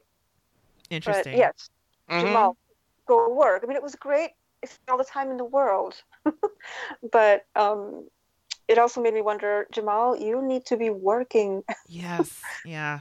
Go back. You know. Um, we also have more Garo speak about feeling like an outsider because he's the only one who's always challenging himself. And then biting off more than he can chew. He's like, "Oh my god, I sketched this amazing thing. I'm such a great sketch artist." And then Well- the amazing thing I sketched now is just like biting me in the ass because like I'm so ambitious. So ambitious. Well, that might be the the the only truth I've heard Garo speak this entire season is I bite off more than I can chew, because and I uh, because I think if you think you are an outsider and subversive because you make these corset things, I mean when. I just, I mean, that might have been subversive in what, 1960s? But I think by the time we're like in the 90s, is that really subversive? Is that subversive now? It's just kind of standard uniform for a very specific subculture. So I don't see what's so outsider about it. It's kind of established. And there's nothing wrong with that. I wish you just talk about it as this is a uniform instead of this is so out there. Um, That bugs me. And what bugs me all the time about his frame of mind, as we understand it through the show, is that he's someone who's very invested in, in if I have this one specific thing in everything I make, then that's my signature, as opposed to, oh, if I approach things in a specific way, that's my signature. Because Mhm. it's not really about plopping something on a body part that makes a sig- about having this waist cincture that makes a signature. It's about how ideas evolve that we can see and trace a signature. yeah. So if you want something recognizable, use a logo. if you want recognition, use something for recognition. But I think that he's it's it's very difficult for me to listen to him because he's sort of like the person I would just walk away from at a party. I'd be like, oh, okay, I'm gonna get some more juice. You know, it's sort of like saying all these things. And I'm like, why? Like, Yeah. you know, Yeah. Um anything about frustrating to hear. anything about Garo Nayland? He, he he's now in your bracket. Um, I think that I, I, I, I hear you about that. I think that he is a hustler, Mm-hmm. Mm. and and that's and and I think that for you know, I mean, I, I don't know for sure, but he strikes me as kind of like a working class guy who was, you know, in the club scene and started making clothes for himself and for other people, and then tried to make a business happen. And the way he talks is he talk, you know, he talks a, like in like someone on a hustle Mm-hmm. um, which is which is different than being like the head of a design house or thinking, you know, I, I I'm I'm not struck by him being a particularly innovative designer, but I do think, like in terms of his social setting, um, he seems very familiar to me from other people that I know from like downtown Mm-hmm. scene, you know, Yeah, yeah. and and it's like, you know, okay, so that is the thing that he's hanging everything on, um, and I agree that it's not much, but I think he does. I think he does some interesting stuff on like in this um, challenge. Mm-hmm. I mean, I also, you know, I'm he's he's in my bracket. I don't again. I don't think he's final four. Yeah. I you we'll know. have we'll have like a lot more to say about him on the Yeah. runway. Um but yeah, I mean, I- but but Just say one thing. yeah, thing. go ahead. I think his arrogance. All I see, I wish I could, Nayland, I wish I could look at him and be like, "Hey, there's a worst, a working class guy making it happen." Like I would rather see that, and I'm going to try. But all I see is this kind of arrogance that he's the best, he's the best, he's the best, and this is it, and that really turns me off. So I think Mhm. that's just. Uh-huh. Yeah, yeah. I mean, there there there can be both, you know, like he can be he can have have both of those those qualities about him. Yeah, Um which is something I that I also right. see. yeah. yeah. Um so anything before we go back to the penthouse? Nope. All right. So the designers are so tired. They go back to the penthouse and they have some silly moments to just kind of let out the stress. And Get started um, drinking. Oh yeah, there we go. they're, they're drinking, um, they're roughhousing, and Oh God, they're pinch- they're pinching each other's bottoms or something. Yes. they're like, wee, wee. Yeah. um, and we also have like a very heartfelt moment between Bishme and Venny, who are still freaking out about meeting Dapper Dan from earlier in the day, Mhm. and so sweet. yeah, we get to hear more about Bishme uh, and how young he was when he realized that fashion was his thing, and then also when he found or when he realized how it could become a business. And there is a way that Bishme speaks that I really, I really enjoy. I really love it because he sounds so young, even in the way he, you know, expresses himself, um, and does like this this weird kind of like a I call it like a like a weed laugh. It's it's a it's a laugh that a lot of my friends who smoke a lot of weed, the way they go, they're just like they do this Mhm. thing, and I'm gonna learn it. So the the more Bishme talks and the longer he says, I'm gonna just warning everyone. I'm, I'm thinking of a Bishme um, impersonation. So, but yeah, but any thoughts about this time? Okay. Nope. All right. Nope. Um, so day of the runway, two hours until the end of the day. The only thing that I really wrote, and if you guys have any anything to say about this time before, is that I love the tracking shots from for this season. Um, because they're doing these dramatic cinematic pans of the room as the designers are just running around their machines and their forms, getting things ready and I kind of noticed that they're that's the way that they're connecting in a lot of these different pockets of um, happenings in, in like what's happening with this designer, what's happening with that designer, um, Yeah. and weaving together these these separate activities in this open room. And I just had to point that out. Like I thought it was absolutely amazing how they tracked them all. So Well, you're seeing a lot more shooting with like um steady cam rigs. yeah, Like that they're that I th- think that's basically the way that they are doing this at this point. Yeah. So you've got you know um much lighter cameras on rigs that allow people to just kind of walk around and pick up action in various places. It also is very expensive to shoot that way. so, um, but yeah, it, it, it looks, yeah, anyway, I love it. It's, it's great. Um, Dapper Dan makes a visit. He can't be at the Mhm. runway and, um, but he has this time before to look at all the designers, go walks around with Christian Siriano, and then also has this time with them before they actually walk onto the runway with their models.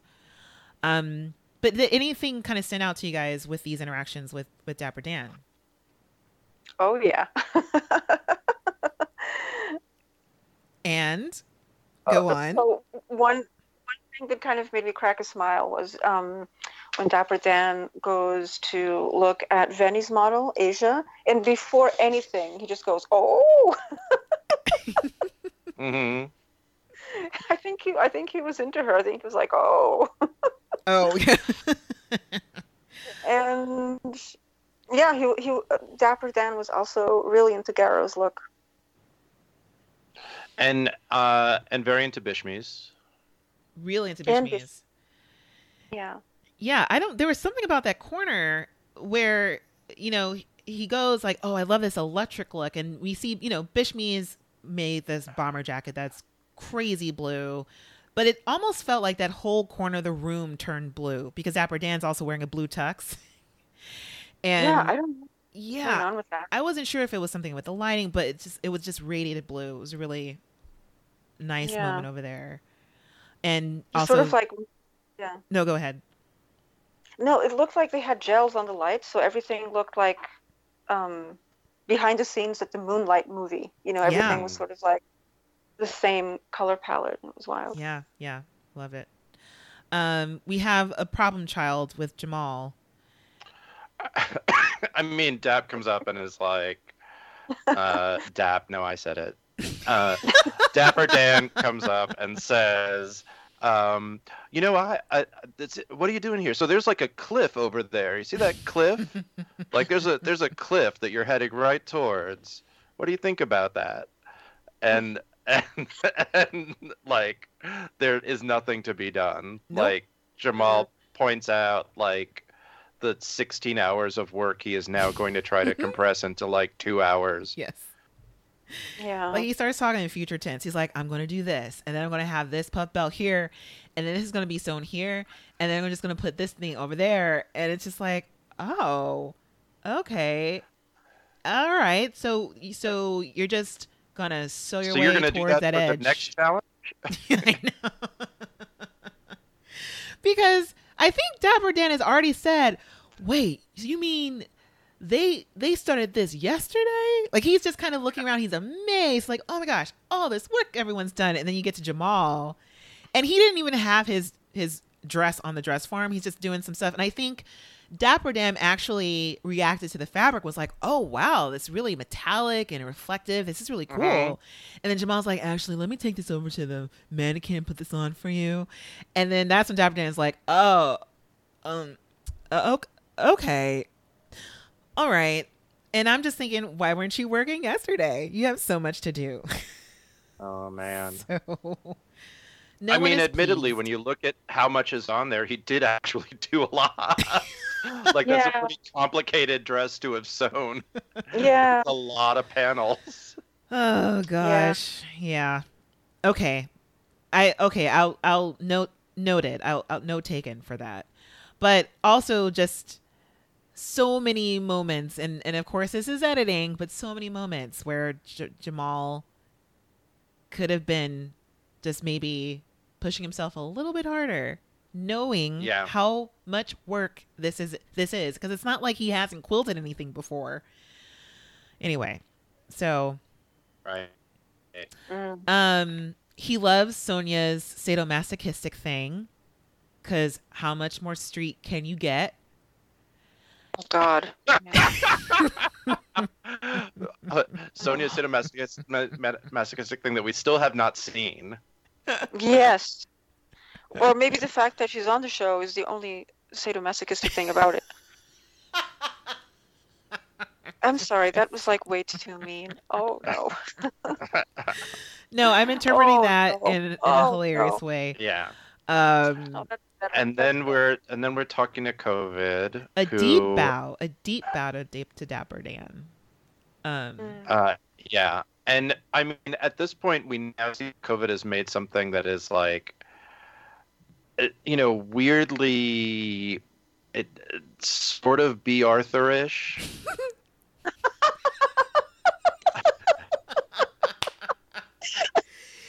oh my goodness, it is all all Kovid's model needs is a cowl neck, like a long sleeved cowl Oh. neck. Oh Yeah. yeah, yeah. Oh, with a, with a necklace over it. Yeah. with a Yeah. long, like pendant necklace over. and a really great wet Yeah. set. You know, that'd be great. Oh. Yeah.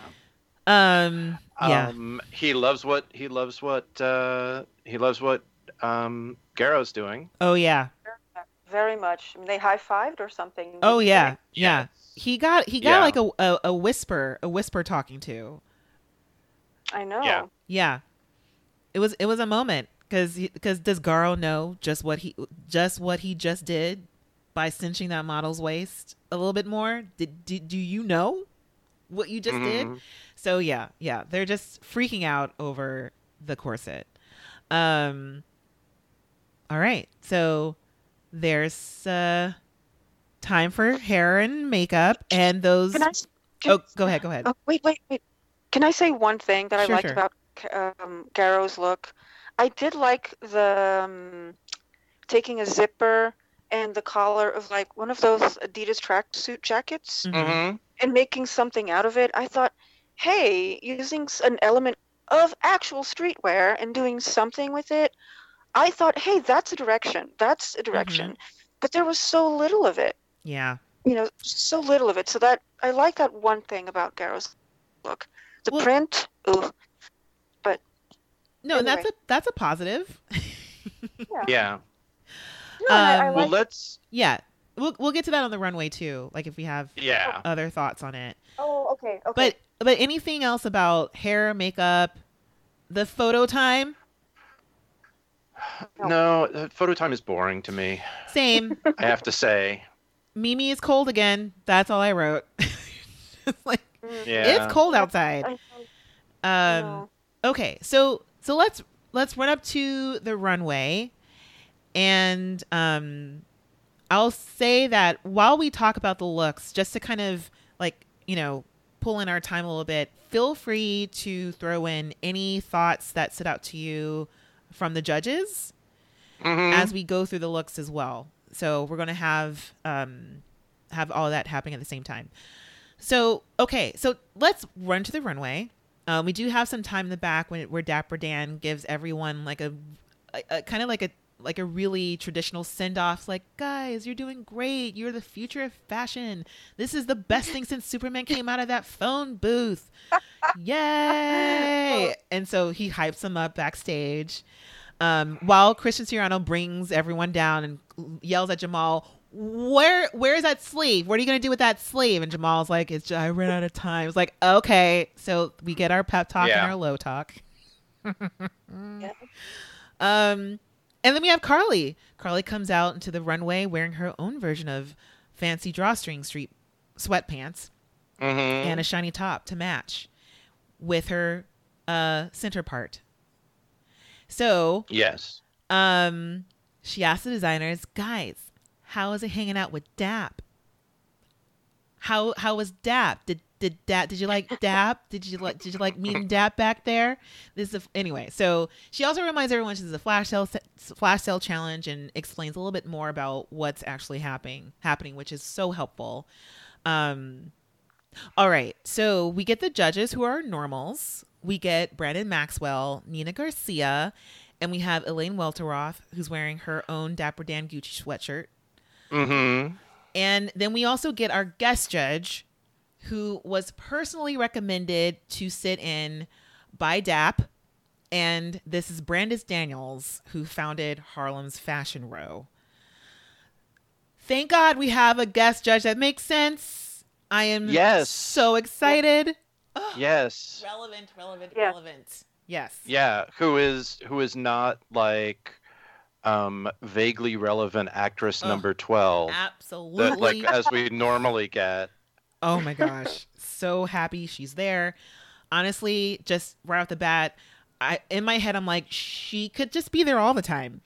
I Yeah, would love to just have her there all the time. It would be great. Um all right, so let's get into this week's runway. And listeners, there is a link in your show notes for this week's cheat sheet. And again, Mhm. it's in runway order. So just click on that and then you'll be able to um, to follow along about the um, with the final looks. All right. So let's get to it, guys. We start off with Hester. I you know, I was very down on this like while she was making it and particularly while she was trying it on and then it it came out and I was like, "Oh, okay, I get it." Mm. Like it is, you know, it's very hestery. Mhm. In fact, she's wearing she's doing her like magic trick of of wearing something that is basically the same Mm-hmm. for the judging. Mm-hmm. Um, and you know, I think it's I I think it kind of hits the mark. I think it's um I think it's fine. Yeah. I really like the top part of the outfit. I Mhm. didn't like anything below the waist, except for maybe the shoes, but whatever. Um, yeah, I thought the the uh, I guess you call it a crop jacket. I thought that Mhm. was, was well done. It was interesting. Um, I think it's glitter. It looks like glitter to me. So even on the television, it looked like glitter to me. So I thought, oh, that looks great. You know, and glitter, fantastic. Um, I also so I and I want to like- point out that she puts her initials on the waistband of the I guess the organza outer layer of those shorts. So there's n- initials HS in like a really light blue to kind of match with the shoes as well. Um, Nice. yeah, I I just really appreciated the details and also the shape of the shoulders. I really I really liked.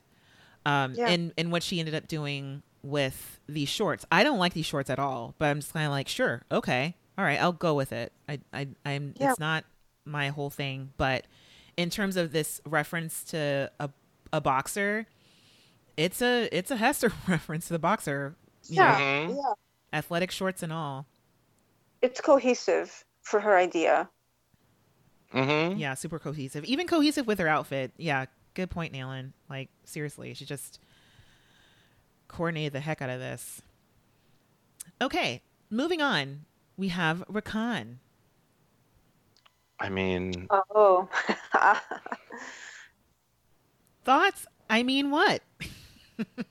what do what do you think, Patricia? I think, okay, there was one feedback. I think Karlie said it, which was, where are the pockets? Oh, Brandon. And, oh, Brandon said that. I think. Oh no, maybe Um, Karlie started it, and he was like, "What? There are no pockets."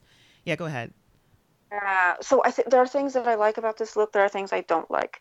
Um, and, I'm, and when I say like and don't like, I mean in relationship to the challenge. So in Mhm. rela- so I think it's it looks way too um, daytime lunch Upper East Sidey kind of upper class lady Upper East Side. Although it's a crop top, doesn't really make sense with that.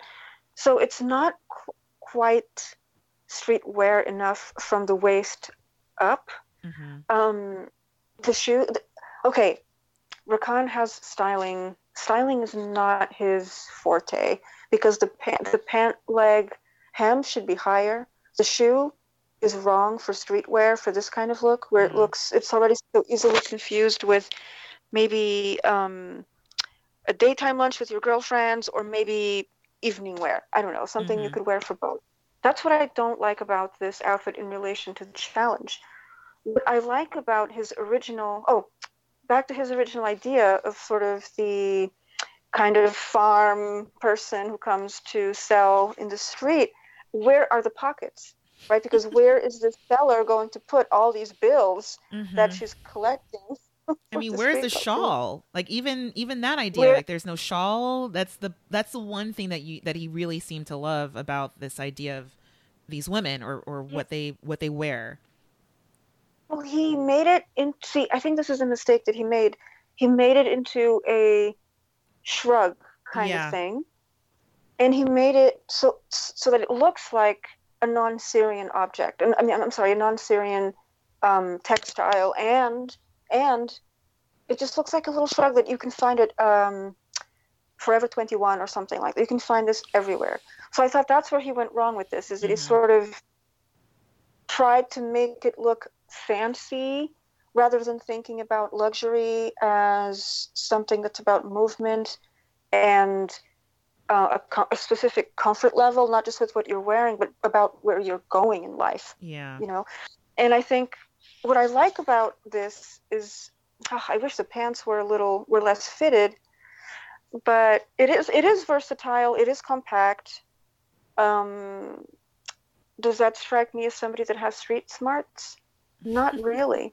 And I think that's such a huge part of streetwear, and specifically streetwear for people who are there kind of entrepreneurially. Yeah. May I just add? I'm sorry to like hog the mic for like a little too long, maybe.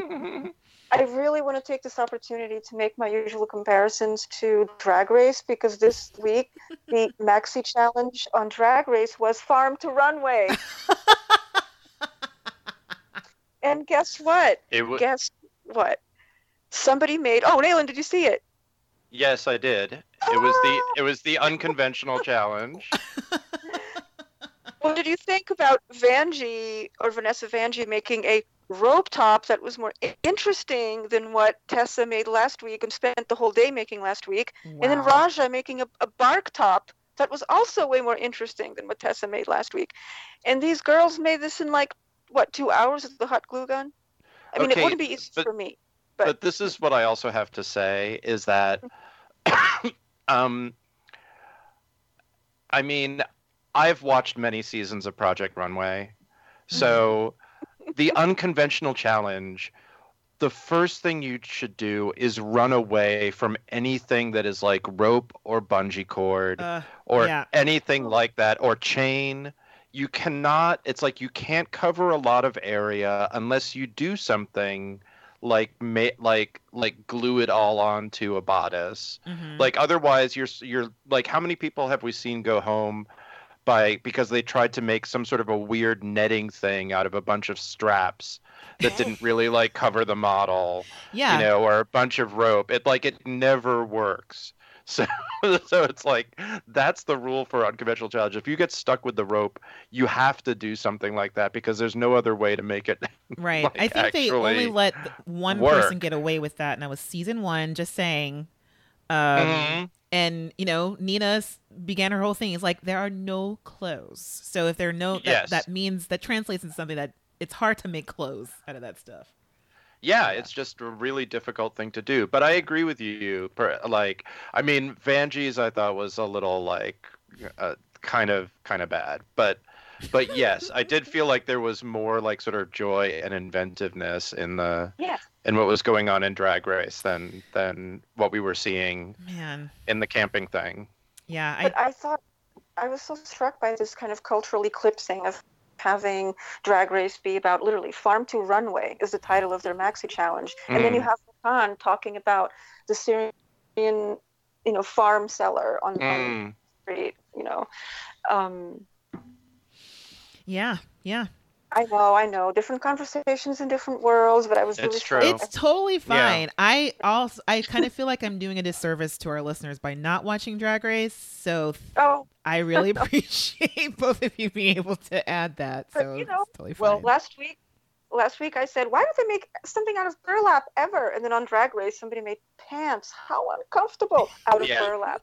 Yeah. Like, I but uh, you know, Patricia, I think the thing that is important about I mean one of the things that strikes me in in what you said was when I look at this like outfit by Rakan, it's like it's joyless. Hmm.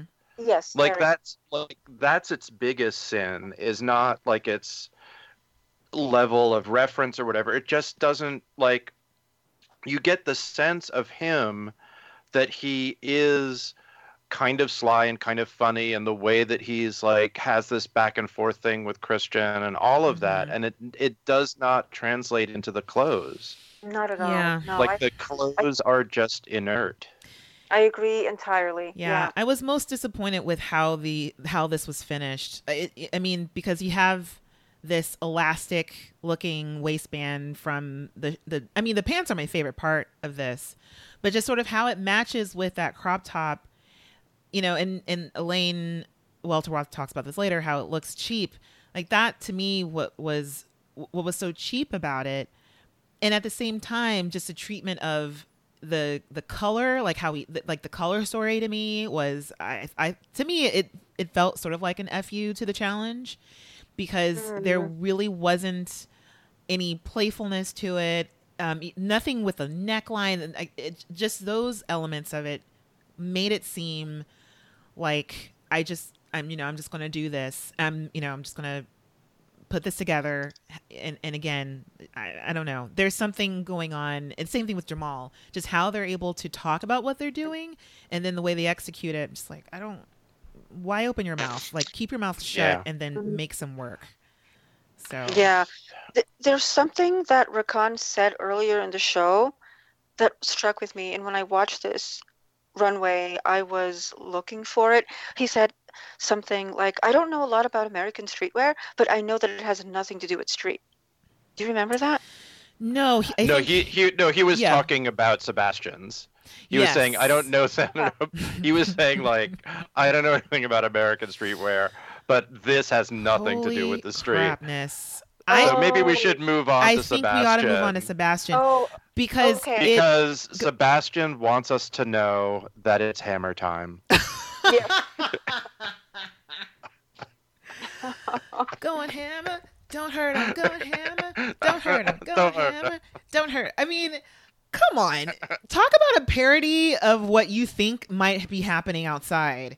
Because the thing, what I thought about Rakan is what I thought about Sebastian. I'm like, you guys have, you guys have seen people around you. You look at other people and what they wear, and even though, and and Sebastian, I think is he's working in a Fort Lauderdale, Florida, which you wouldn't necessarily think as a place where you would see streetwear, but I don't know. Um, but I mean, you're also from Colombia, which is where you spent most of your life. And if you're saying, starting off right off the bat, that women in Colombia or men in Colombia, people in Colombia don't wear, don't have streetwear, like I, I doubt yeah. that. I yeah. seriously doubt that. So I see what he made and even what Rakan made as just parodies, a weirdness, mm-hmm. and this is so confused to me. Um, but yeah, it's it's it, it, was. I don't even think I wrote any notes on on on this. I just was like, this is this is nonsense here. Um, yeah, I don't like I don't like it, but um, I would wear those pants. I, yeah, the pants. and, and I think it's better. It's better than what um, a couple of other people produced further later in the runway. I don't like the top uh, at all. I, I agree with you, but the top is like some weird like Star Trek. Uh, you know, I mean, my go-to references are with these things are always like sci-fi costuming, but it's like yeah, you know, what is that weird strappy thing she's got on top. It's a mess. Anyway, yeah. let's let's let's yeah. keep moving. Let's let's go on. Next we have oh. is is Venny. Um mm-hmm. and I did not like this. I really? know everyone loved it, but I thought the lines were really interesting. I thought Asia looked great in it. The I I like the the the sleeves, but I just was not really it did not really stand it, it's definitely a streetwear it hits but i wasn't really into this look at all yeah, same here yeah. same huh. wow yeah i see i this is where i turned the corner with Venny. i thought like i i thought it was really smart in its de- detailing i mm-hmm. thought um i thought she looked like super powerful like that like the thing that they're always sort of saying about like how can she look powerful and not look slutty mm-hmm. right? Um i you know i thought it was like a great um a, a great fit for her body um but like hit these kind of athletic notes. I don't know. I just i i thought it was i thought it was really good. I think for me it I don't think she looks slutty at all. It's like, oh my god, that belt. Why is that there? The collar, like, mm, and then that bracelet. Um, the sh- I don't think the shoes go very well. I like the little stripe, the little sport stripe, mm-hmm. but I think that belt just kills it for me.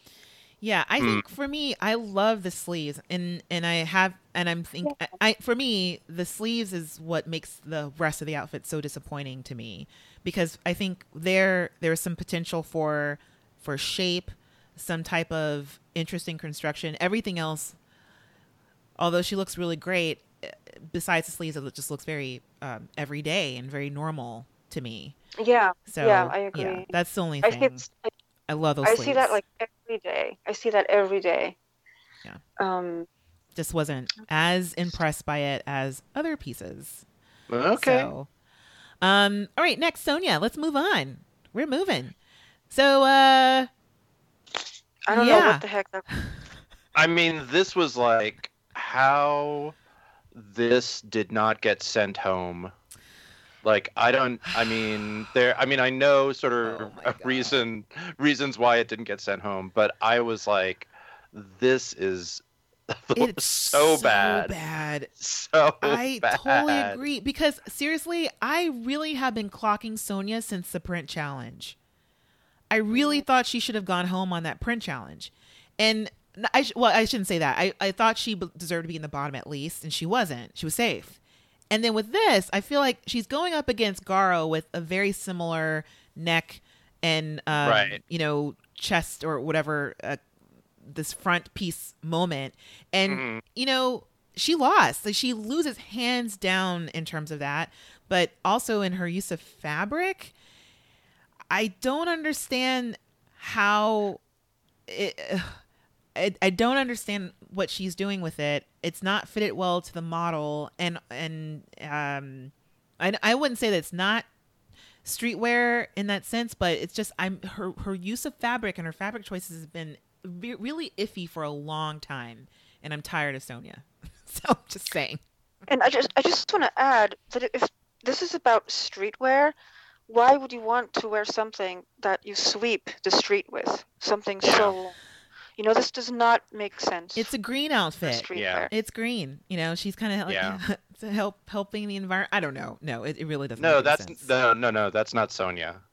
No, no. I It's Leela. no, I know Leela's actually being green, but then I thought maybe Sonjia is also trying to be helpful. Oh, by- oh, by by having, like, a- the street. yeah, yeah, it's a- Okay. yeah. Oh, Got I it. see. It's a, Got it's a it. trash sweeping Sorry. dress. That's funny, Hernease. no, it wasn't. Never mind. You don't have to be nice. no, I think that's hilarious. So, So I mean, now I expect some like built-in like little pouches on the bottom. So I think that's a good segue into our actual green dress, Leela. Right. Um, Yeah. Who is who's her model is like searching for her Padawan.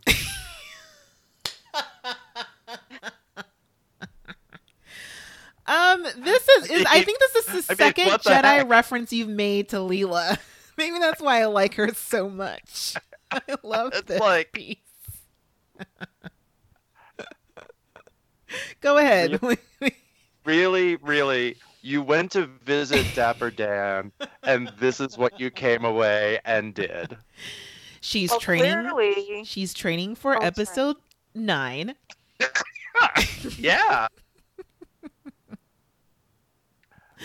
Layla Um, was clearly looking at what um oh god, what's her name? Karlie was wearing, not Dapper Dan. She was Mm. not thinking about Dapper Dan's message, background, nothing. It was like, oh look, look at what Karlie's wearing. Mm. My I mean, God. this is not. This doesn't look like it, but it's like this overcoat inspired thing. Yeah. I'm sorry. I'm I'm a sucker for outerwear. This looks really like like a new type of outerwear for me with the panel on the front and the back and it kind of shows your cute little shirt dress underneath. It adds it adds and- to the whole whole uh, outfit deal with pockets and everything. Mm-hmm. Um, yeah. Yeah, and then you the can front. go work in the monastery's garden. with my really really thick and terribly done cornrows. So Yeah. yeah, yeah. yeah. That's that was an extra special plus in the styling, I thought. Yeah. It's like the Because worst that's cornrows street. ever. That's what streetwear is. Is that? Yep. I'm all for it. I'm all about this look. I love it. Um, okay. I mean, I'm a, it's I, not. I love. Star Wars. I love it. It's great. It's not bad. I just think it seems a little unfinished. It, it needs a little bit of something. But I actually like how um, there are some slits on the side that come quite high. That could that's uh, that can be fun for summer So fun. if if, It's in a if different you have something fabrication. Underneath. Oh yeah, I would But wear don't- that. Yeah, but I don't like these kind of bathrobe sleeves, and this is what throws it off for me. It's sort Hmm. of, you know, there's a difference between casual and just bathrobe, Well, and that that difference is very. There's a big spectrum there. I feel like if you Can- reframe Can it can I as like, remind you? go ahead. Can I remind everybody that that part of this challenge was luxury, luxurious. you don't think this is luxurious? Category is Look at those satchels on the front. Those are expensive You- looking pockets. opulence. You own everything. Psalms time, I- I- I feel like- extravagant. Maybe I mean, this is like this is like I'm about to take my vows. Like that, like. In I'm just saying. I mean, I don't want to like spend hours on this, but like this I'm just expensive wool, um, uh, um, eco-friendly outfits. You know, Mhm. Yeah, just saying. this is the stoic side of streetwear. Yeah, if you're Gwyneth Paltrow. Oh no, that's worse. How dare you? Oh no. Now I feel now I feel a way about saying, this. Anyway, it's okay. looking a little goopy. Let's to move me. on to Jamall. Let's let's let's browbeat someone else. Let's bash Okay. on another designer. I, I mean, I look, uh, yes, and here's the thing: like Jamall, I am in total like sympathy with. Like i like I totally like feel him as a person, Mhm. and I'm very into what he's about. Mhm. Yeah. and and I like um you know I I like the other like men's clothes that he's shown. Mhm. He's sort of like I'm sort of like okay, I could see wearing something that he made. I'm I'm totally about him, but this looks r- so bad. Like really really bad. Yeah. It is using a word from from Brandice. Like I would save unfortunate for this. Like this is Yeah.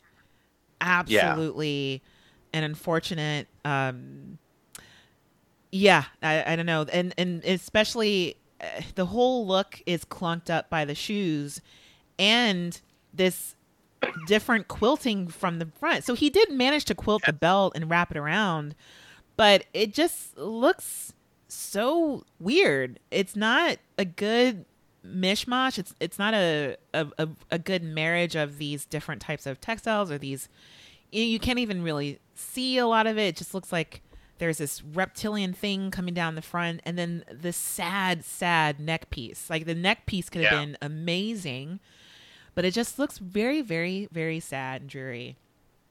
Yeah.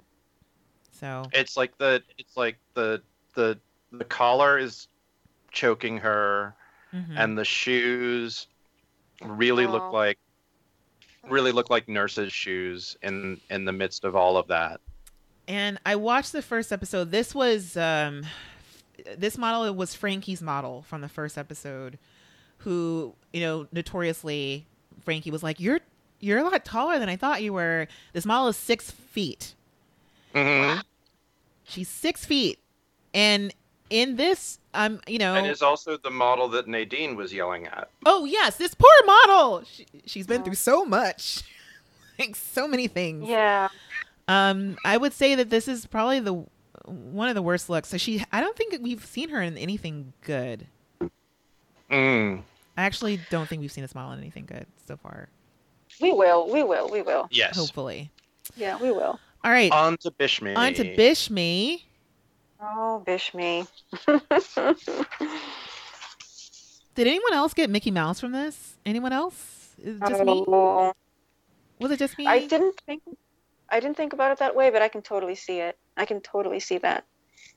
mm. Yeah, yeah.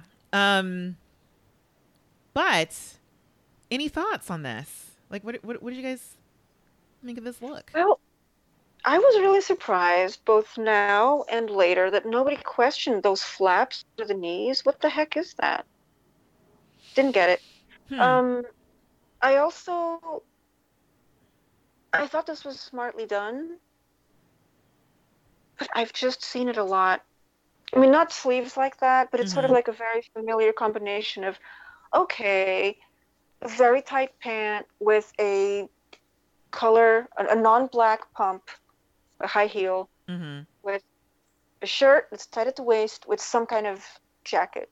This happens to be a bomber jacket that has more modern sleeves and modern proportions, but it looks like, um, well, it is meant to be a school jacket. It's meant to be, I don't know if it's supposed to be, I think varsity jackets look different. I wouldn't know. But it's some kind of school jacket. And I know that Bishi, Bishme was going for, hey, I want to make people on my street. He was inspired by the girl on the street and he wanted to make her look great hmm and and and that he did absolutely this model is beautiful and looks great in these clothes i Mhm. just was not very excited about what was being pieced together it felt very expected for me Yeah. Um I I I feel like, you know, this is a girl that I didn't grow up with. I mean, I'm, I'm from LA, so it's a different type of like round the way like neighborhood girl. But I I mean, the earrings, the hair, and um, even the way he styled the shirt, you know, like unbuttoning it and then the kind of like tying it around, sort of like this like sexy sailor type thing. Um, it was it was just like very. I, I with this I was just like I'll just go with it, but it felt like someone that I've seen in the movies or used to watch in the movies in the '90s. And um, I wasn't allowed to watch a lot of movies when I was little, but the ones I, I did watch, um, you know, like she she just kind of like walked off of the screen. To me, it felt such such like a a one to one '90s reference, but um, mm. but I but I have to say that the pants. I love these pants. I the flaps mm. the front, they're kind of like. There was a time when just wearing um, knee pads was a thing because Janet Jackson did it, and I think Paula Abdul also wore knee pads. But you know, like people wear knee pads, or even that that idea of just having. I mean, I think jeans going in and out of having the style of having holes in your in the, your pants, whatever.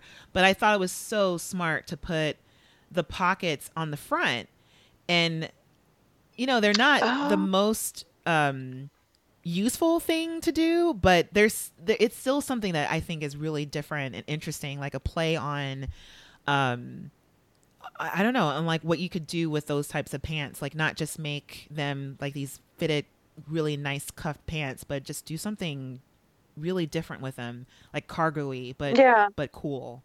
So yeah, yeah, yeah. I do yeah. like the pants. I just don't know. So wait, those flaps are just supposed to be over the knee protectors? To me, they look like knee pads or references to knee pads. Okay. Yeah. Okay. Yeah. So. so you know what this looks like to me? This outfit. Um, I, I've been trying to figure it out for a while. It looks like um, Ola Ray's outfit in the Thriller video. Oh. Oh, the one on going on the date. Ola yes. Ray. Oh my gosh. Oh, that's even that's way before. I know. That's the way. I, I thought. I thought this was like Lady Gaga goes to high school. Mm-mm. But no, I was I was yeah, thinking like school days or something like Spike Lee. Right. Um. Yeah, I'm pulling up Ola Ola Ray in the background, and she's got like a jean jacket on, cute little cute little uh, leopard, but she's wearing leopard in this video. She's well, she's got like a yeah, she's got like a blue. She's got blue pedal pushers, mm-hmm. blue leopard pedal pushers, and that same like royal blue color on the vest that's over the denim jacket. Yeah. But it's like the proportions are really similar. It's like the yeah. jacket's pushed up in that way, and mm-hmm. you know, it's like kind of like where the where the pant is hitting her on the waist. It just it's like yeah. That you know that those proportions, and she's wearing heels, right? Right, she's yeah. wearing heels. Uh huh. Yeah, I'm. I have a picture up now. She looks awesome. She's wearing these red heels with blue. Um, mm-hmm. yeah, yeah. Um, all right. Well, let's let's move on. Yes, because we got a lot to say about. I mean, we've already said a lot about Garo, but what about what about Garo? Anything that we have not mentioned already? Anything that the I, judges I mean, say said that maybe came to mind with this as well. Mm. I think that I, you know, we're we've been dumping on him for the waist cinctures, but I think like making a waist cincher out of what is like athletic shirt material mm-hmm. is really smart, and like the the the you know the the judges point that out. Yeah, that it's that it sort of works with um, what you were talking about, Patricia, with like the the collar and yeah. the zip from the athletic jacket. So that is a smart move, but I don't feel like we need to say much more about it. It's like, I mean, you know, I, I would love to see the pants of this outfit be made of actually athletic material. Mm-hmm. That that would be more interesting to me. Mm-hmm. Yeah, and um, I, I, do think the length the length is quite right on those pants. Yeah, the length is quite right. I would say the proportion of this is uh, spot on. It's amazing. I think he's one of the few people that got away with using these shoes, and um, like I would say, you know, he and Hester use these shoes really well, and um, and also just Mimi walked the shit out of this outfit. So hmm Oh, yeah, Yeah, yeah, she's really- that's all I have to say about that. Yeah. Um, Kovid. Oh, Kovid. Series of tubes. Yeah. I mean, Yeah. we've kind of gone over yeah, it. same. It's, It's, the bad. the addition of those weird, the addition of those buttons on oh the gosh. on on the shoulder. I mean, it's just did not help. Yeah, I kind of like how you know. I don't know if, if we will get this to this in judging, but the way he explained it is like the vest is from the Latino culture, and then the shirt is from the Asian culture, and then orange is the color of my energy, and I'm like, what? Yes. Whoa! Yes.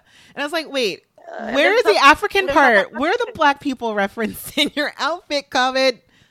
You know, he's just Yeah. kind of like left. I don't know. I don't know if he ventured away and it didn't work out, or if the black people are what's hemming those pants, or what's Ugh. like piping those those culottes. I don't know Yeah, if that's where the no. black people are. So Exactly. it's just bad news. yeah. All right. Okay. I'm interested in seeing what y'all think of Renee's outfit.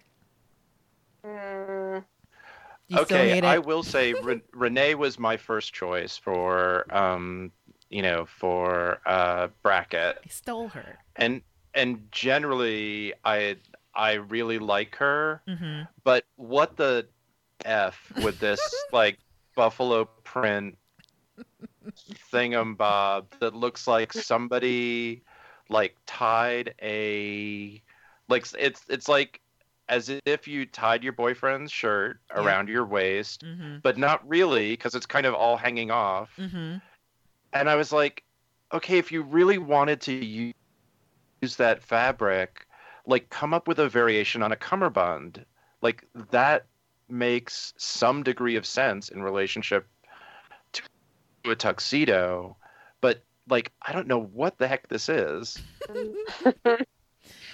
well, it's a luxury. yeah yeah opulence Uh, it's shiny. I I hate that um, flannel fabric on the bottom, but I think in concept, I think it's brilliant because it is kind of like this wraparound, but not but not really. It's a different interpretation. I you know. I, I, I wished that she had closed it up a little bit more because I did not need to see that much of that white shirt underneath. I don't like it. I like Mm. the the shininess of this jacket slash flannel grunge thing going on, but the shirt underneath, I just don't under. I don't get it. That part Yeah. I'm just confused by. I, f- I find it funny. I find it funny, and I like it. Um, by the Hmm. way, Renee was also my first choice for Ah, bracket. stole her. you Um, straight up did I did, and then I also wanted Sebastian, but I figured, you know what, somebody else might pick Sebastian, and then maybe nobody will pick Jamall. So I want Jamall, and I want Bishme. Um, so I actually really liked Renee's look. When I saw it, I said, "Oh, I just liked it." And you know what? I thought it was really smart to have this flannel reference in a way that only urban people wear flannel, which is like, well, not only, but Mhm. mostly. Um, so I thought it was a really smart kind of unexpected. This was very delightful to me because it it doesn't contain all the same kind of recycled ideas of what street wear should look like. hmm So I really enjoyed this, and the proportions on those pants are amazing. I would love to wear. I love wearing pants like that, that have that have like room and are comfortable, and hmm so I, I agree with you on the pant. Like I like those pants, but I uh, it it's like how all of it is going together does not make any sense to me at all. it's a touch. And, and and I and I have to say that um that uh as a friend of um Jeffrey Costello and Robert Telio Oh, Pietra, JCRT, there are there are shout out to JCRT. Um, they there are much better plaids out there. Oh, yeah, be had. Like Um, this is like the Yes. most tedious plaid of possible plaids. Um, Totally. I, I So- agree. I yes, Nayland, yeah, you nailed it. Go ahead. I just want to say that I was actually at their first runway show for my old Oh. Yeah. Oh my gosh. they I think I think they're great. are they are sweethearts. Um, everybody look up their work. They're great. yeah, they're so uh, great. Yeah. Oh man. I don't know. I, I don't know them. I was there for my job. Just so, so you know, I don't know. That's not why I was there. don't don't worry. Like I don't. I don't know them personally. I'm not Just that admire important. from afar. Um, I, you could we can introduce you. You will like them very much. Um, Um, okay, so yeah. let's move on from the Love Fest to Tessa. I mean, Did I yeah, this is like Tessa managed to produce exactly what she expected to produce at the beginning of it. I'm really glad she spent all that time like painting on those painting on that logo that she was running around trying to dry off in time. That that had a big impact on the look. Uh, I mean, you know, it's not all about attention and being seen and, and having to control the dynamic of the workroom at all times. It really was a functional thing for her to run back and forth with an element of her jacket that she's not going to instruct her model to take off and show because she probably thought she was going to win this and that during the paw paw time that they would actually see the inside of the of the work but nope um, she puts this. I just wrote down this is a black outfit with a crop top. That's all Yeah. I wrote. So Yeah, and, and the whole like skirt pant thing is like no really not really any different than um the other stuff that she's shown. no, not Mhm. really. Not really. Yeah. Um, I think that I think that um, the model did take off the jacket Oh, during the runway. okay. It showed a little bit. Did you? very Did you? She peeled yeah, she peeled back one shoulder. Okay, Yeah, the she shoulder that was uh, that was away from the judges. because we're. I know because were you even able to see anything? It's like Very, it very minor. I mean, Yeah. impact level is like zero for sure. Yeah. But you know, my Yeah. friend, this is luxury. It's about having something other people don't know you have. Mhm. sure, sure, sure. Um, Yes. yeah. So I sorry do for missing think that that- detail. That crop top jacket is great. I don't understand the little white cotton puff thing that goes with the earring. It's a I think it's an earring that. Oh, it's just one yeah, button. it's a Oh, closure. I I don't like that closure. I mean, it's fine. I, I don't hate it. I just, I just think it's okay. It's okay. It's just Yeah. okay. So Another another reason why I like Renee's look. Thank you for uh, referencing something long and dumpy instead of just showing crop tops. I like that flannel piece. Like, I want something long and dumpy. Yeah. on the streets sometimes. and a better long and dumpy than what Kovid was trying to do with his series of tubes. Yes. yeah. So yeah. Yes. Um all right, so that's the end of our runway. And um anything else that you guys want to add that the judges said, anything that stood out, anything particularly um surprising or anything? No, I mean I I think we can move right to like winners and losers. Okay. I mean, do- should we talk about like who's safe? Yeah, let's talk about who's safe. So, because this is the only episode where it equals out the amount of people who are safe versus the amount of people who are in the top and the bottom. So, it's particularly kind of fright frightening to hear your, your name called at all. Mhm. Um, so did you guys did you write down who was safe, Nayland? Um, it's it was a little surprising. It was um, Hester, Sebastian, um, Sonjia, um, yes. Layla, um, uh, Renee. Renee. and Mhm. Tessa. Yeah, yeah. Mm. They were all safe, the six safe people. Um so yeah, so we have our top scorers, which was Venny, Bishme, and Garo, and then our lowest scoring designers, once again, Kovid, once again, Rakan, and then we had Mhm. Jamall. Yeah. Yeah. Oh man. Um Yeah, I just have to say that Rakan. So Hester kind of calls it out, which is something that we've all we've already um, harped on. That he, he just does he just does what he wants to do. He interprets the the challenge the way he wants to, and then um, misinterprets everything that has been said to him because they tell him we think this looks cheap. We don't see luxury. We don't see the streetwear. And then he goes in the back he goes i think it's because i lean towards comfort. I don't think they like the comfort part of it. I was like no one said that rakan. No one said anything about comfort you didn't hear anything that they said at all. Um yeah anyway. All right so wait Nayland, it sounded like you wanted to say something. Um, just that um, you know, uh, we do get to finally hear like Mean Girls in action, um, backstage. oh yeah. which is a little you know a, a little bit of stirring the pot and i have to say like hester calling somebody else out for doing their own thing no matter what Mhm. the challenge is Yeah. Mhm. mm, mm, Okay. you've managed to make it work for you but you know there's it's a little bit of an issue yeah anyway yeah um, so, uh, you know, that's that's all I have to say about it. You don't want to call out Tessa saying, I think it's time for Kovid to go home. He's been on the bottom too many times. Oh yeah, that is that's another that's another look that that looks really good. I mean. I you know, uh, Patricia, do you watch Untucked? Um, no, I don't.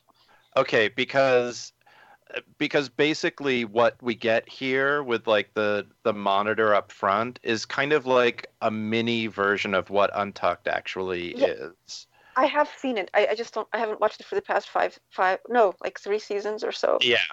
I mean it is it's it is a whole other level of like Yes. gamesmanship and dishiness. I know. Sometimes I'm like, oh, I find I, I in the past I have found it like more mean than funny, so I didn't really Hmm. enjoy it that. Mhm. It must have been just that season. I don't know. I haven't seen it in forever. and and just because I, I I I listened to the podcast What the Tuck, so I just am assuming that Untucked is the post drag race show where they It- talk about each other. No, it's basically um, they have cameras backstage.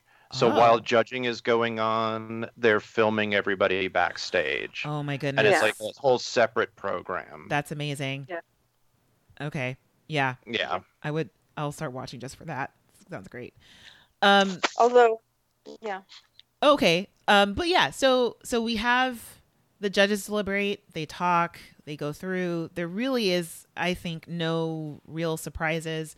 But I, I do want to ask for you guys, since we all agree that Sonjia had a terrible and unfortunate look, would you have replaced anyone from the low low scoring designers with Sonjia? Would you taken anyone out and, and saved anyone? I Um, mean, I, it's hard to say. I mean, re- re- it's true when you look at that. It's like, I I would almost be tempted to to swap Rakan and Sonjia mm-hmm. because I felt like Sonjia had some weird fit issues as well. I mean, Rakan was just boring, Yeah. but I- anyway, yeah, I agree. I agree. Okay, I so agree with that. yeah, I and, agree. and then yeah okay so we would have so Rakan save Rakan and swapped in Sonjia yeah. all right so it's time for us to declare a couple things so who who is the winner Patricia do you want to say who the winner is oh, okay, sure. Bishme won. yeah it's Bishme Congrats, Bishme. I know, and I really loved how everybody was so happy for Bishme. Yeah, yeah That was really, it's it's clear really he's a sweetie. yeah. yeah i i really i really do like how they're all embracing one another and i like to believe that it's just a, a really loving and warm dynamic back there hmm um also and i posted this on our facebook and instagram but Bishme's shirts already sold out. Um, Tessa stuff is still available though, but the shirt that Bishme made is gone. So yeah, Mm. selling really well. Well, well, I think that's why this look won. Like, I really thought. Well, now that we've discussed the winner, I can say this. I thought Renee was going to win this look. I mean, for me, that was the winner. Hmm. Um, Yeah. No, I, I definitely didn't think that Renee was going to win, but um, I I also thought of like how would they manufacture that, and if anything, I would would have Well- wanted Bishme's pants. yeah, and I think this was very. This is easy to manufacture and it's ready to sell. So I think that's why this was picked over maybe others Yeah, and I mean, or other uh, other. yeah, and Elaine Welteroth already kind of branded Bishme. I think she already, um, I think visioned envisioned how he could sell a ton of those jackets. I mean, she was just seeing dollar signs everywhere on his Yeah. outfit. So. Mhm. Mhm. Um, all right. So Rakan is safe, according you know, kind of like on on on trend with how we've been feeling about it. So he saunters off, clueless as ever. yeah. And then the bottom two is Kovid and um And Jamall. and Jamall. Jamall. Sorry, sorry. and and Jamall is clearly ready to go home. Like you can like you can see he thinks he's going to be cut. Yeah. Yeah. Just like his expression like all the way through. But but who actually gets caught? It is Kovid. Yeah. Kovid gets the iconic sad goodbye music that's Mhm. saved for I think for only beloved contestants. It's that like high key piano electronic music with the kind of thing. Um yeah, and it's and I and I love what Brendan says to Kovid. He goes, um, I'm hopeful that you will leave this competition stronger. You will take time off, re-find yourself, and then when you return, your style will be in fashion. I mean, it was. I know that Brennan meant well, and there was no. sh- There's like not a shady moment in there, but to me, it was like, "Oh, ouch!" It's like, yeah, Yeah. maybe in like two years, people will get it, and uh, you Yeah. know, may, I think that's also how we. That's basically how he meant it. So. But he leaves with the best energy. He sashays off of the runway and enters the workroom um, with a shoulder shimmy. And I think everyone was like, "You're so happy. Are you here? Are you are you still in?" And he's like, "No, I'm just super happy to leave." Mhm. So Jamall Yeah. and Kovid were both ready, but Kovid is the Yeah. one who Yeah. who gets. I mean. Jamall gets backstage and is like, "Oh my god, oh my heart, oh my god." Like Mhm. like yeah. Yeah, yeah. This is it's getting intense. This is uh I think we've chosen our brackets just in time. This is the point where it's it's starting to get really tense. A lot of of the people that we think ought to be gone are gone. I'm just waiting for Sonjia to, to do that. And then I feel like we'll ramp up to an, another level as well. So um any other thoughts before we wrap up, guys? No. All right. Well, we've reached the end. And so before we say goodbye, um, Patricia, can you tell people where they can find you and do you have anything to share? Hmm.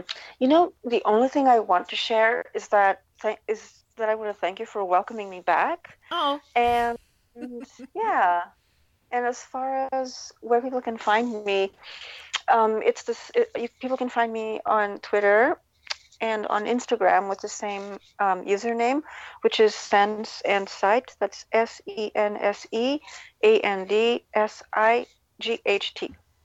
and Nayland? Um, you can find me on um, Twitter at uh, Nayland Blake. Um, you can find me on Instagram at um, Nayland W Blake, and uh, I did get a very uh, sweet message of um, of appreciation for um, presence on this podcast from somebody just last week. Oh, So that very nice. Yeah. um, my uh, my website where you can find out most of what's going on with me is naylandblake.net, And uh, if you feel like it, pick up the current issue of Art News, um, where there's a uh, an article that sort of talks about um, uh, a lot of the other things that I do and a lot of the other work that I make. Yay! Awesome. Excellent. And um, and of course you can find me on Instagram, Twitter, sometimes Facebook at Hernease, H E R N E A S E, and my website, herneasedavis.com. And then, of course, you can find the Workroom podcast on all those social media platforms as well. Join us on Facebook. The links are in, and Instagram, and the links are in our show notes, and that's where you can also weigh in. I'm currently trying to figure out how to put up a very massive poll for listeners who also want to weigh in on who they think could make it to the top three or even win the competition. So you can just kind of vote, and it would be interesting to see how that changes as we move through the season. And again, send us a message. Feel free to ask some questions, add in your own thoughts, and then rate us on iTunes. It's very easy. we also like to hear your thoughts, so that would be really wonderful. Also, um, take a minute and look up the dates of various English rulers. You'll find you're surprised. Queen Victoria, Queen Elizabeth, Queen Neither Anne. Queen Victoria nor Queen Elizabeth. I mean, shout out to the great queens of the past. Neither of them reigned during the 17th century. Nope, they didn't. and then you can look at other civilizations, other continents, and other, you know, you know, other kingdoms. That's just, you know, not just on the on the European continent. So, um, Exactly. yeah, let- let's just free our minds. Anyway, with all of that, with all of that, um, I want to especially thank both of you, both Patricia and Nayland, for joining me. I really, really had so much fun. I always have fun talking with you guys on and off podcast. So, um, For having us. Oh, I mean, thank you. It's hard to say you're welcome because it's like, oh my gosh, thank you guys. And uh, yeah, and also just kind of love your insights. And again, along with listeners, just I really appreciate all of the things that you guys have to say. And a shout out to Samilia, my co-host out there doing her thing. Um, there was just Memphis Fashion Week out there, and I'm I have a, a, a link to that as well. Shout out to her business, textile um, shop.com and uh, yeah i don't know that's that's about it i guess so until next week um lovely listeners we'll all say goodbye bye Bye. Bye. Bye.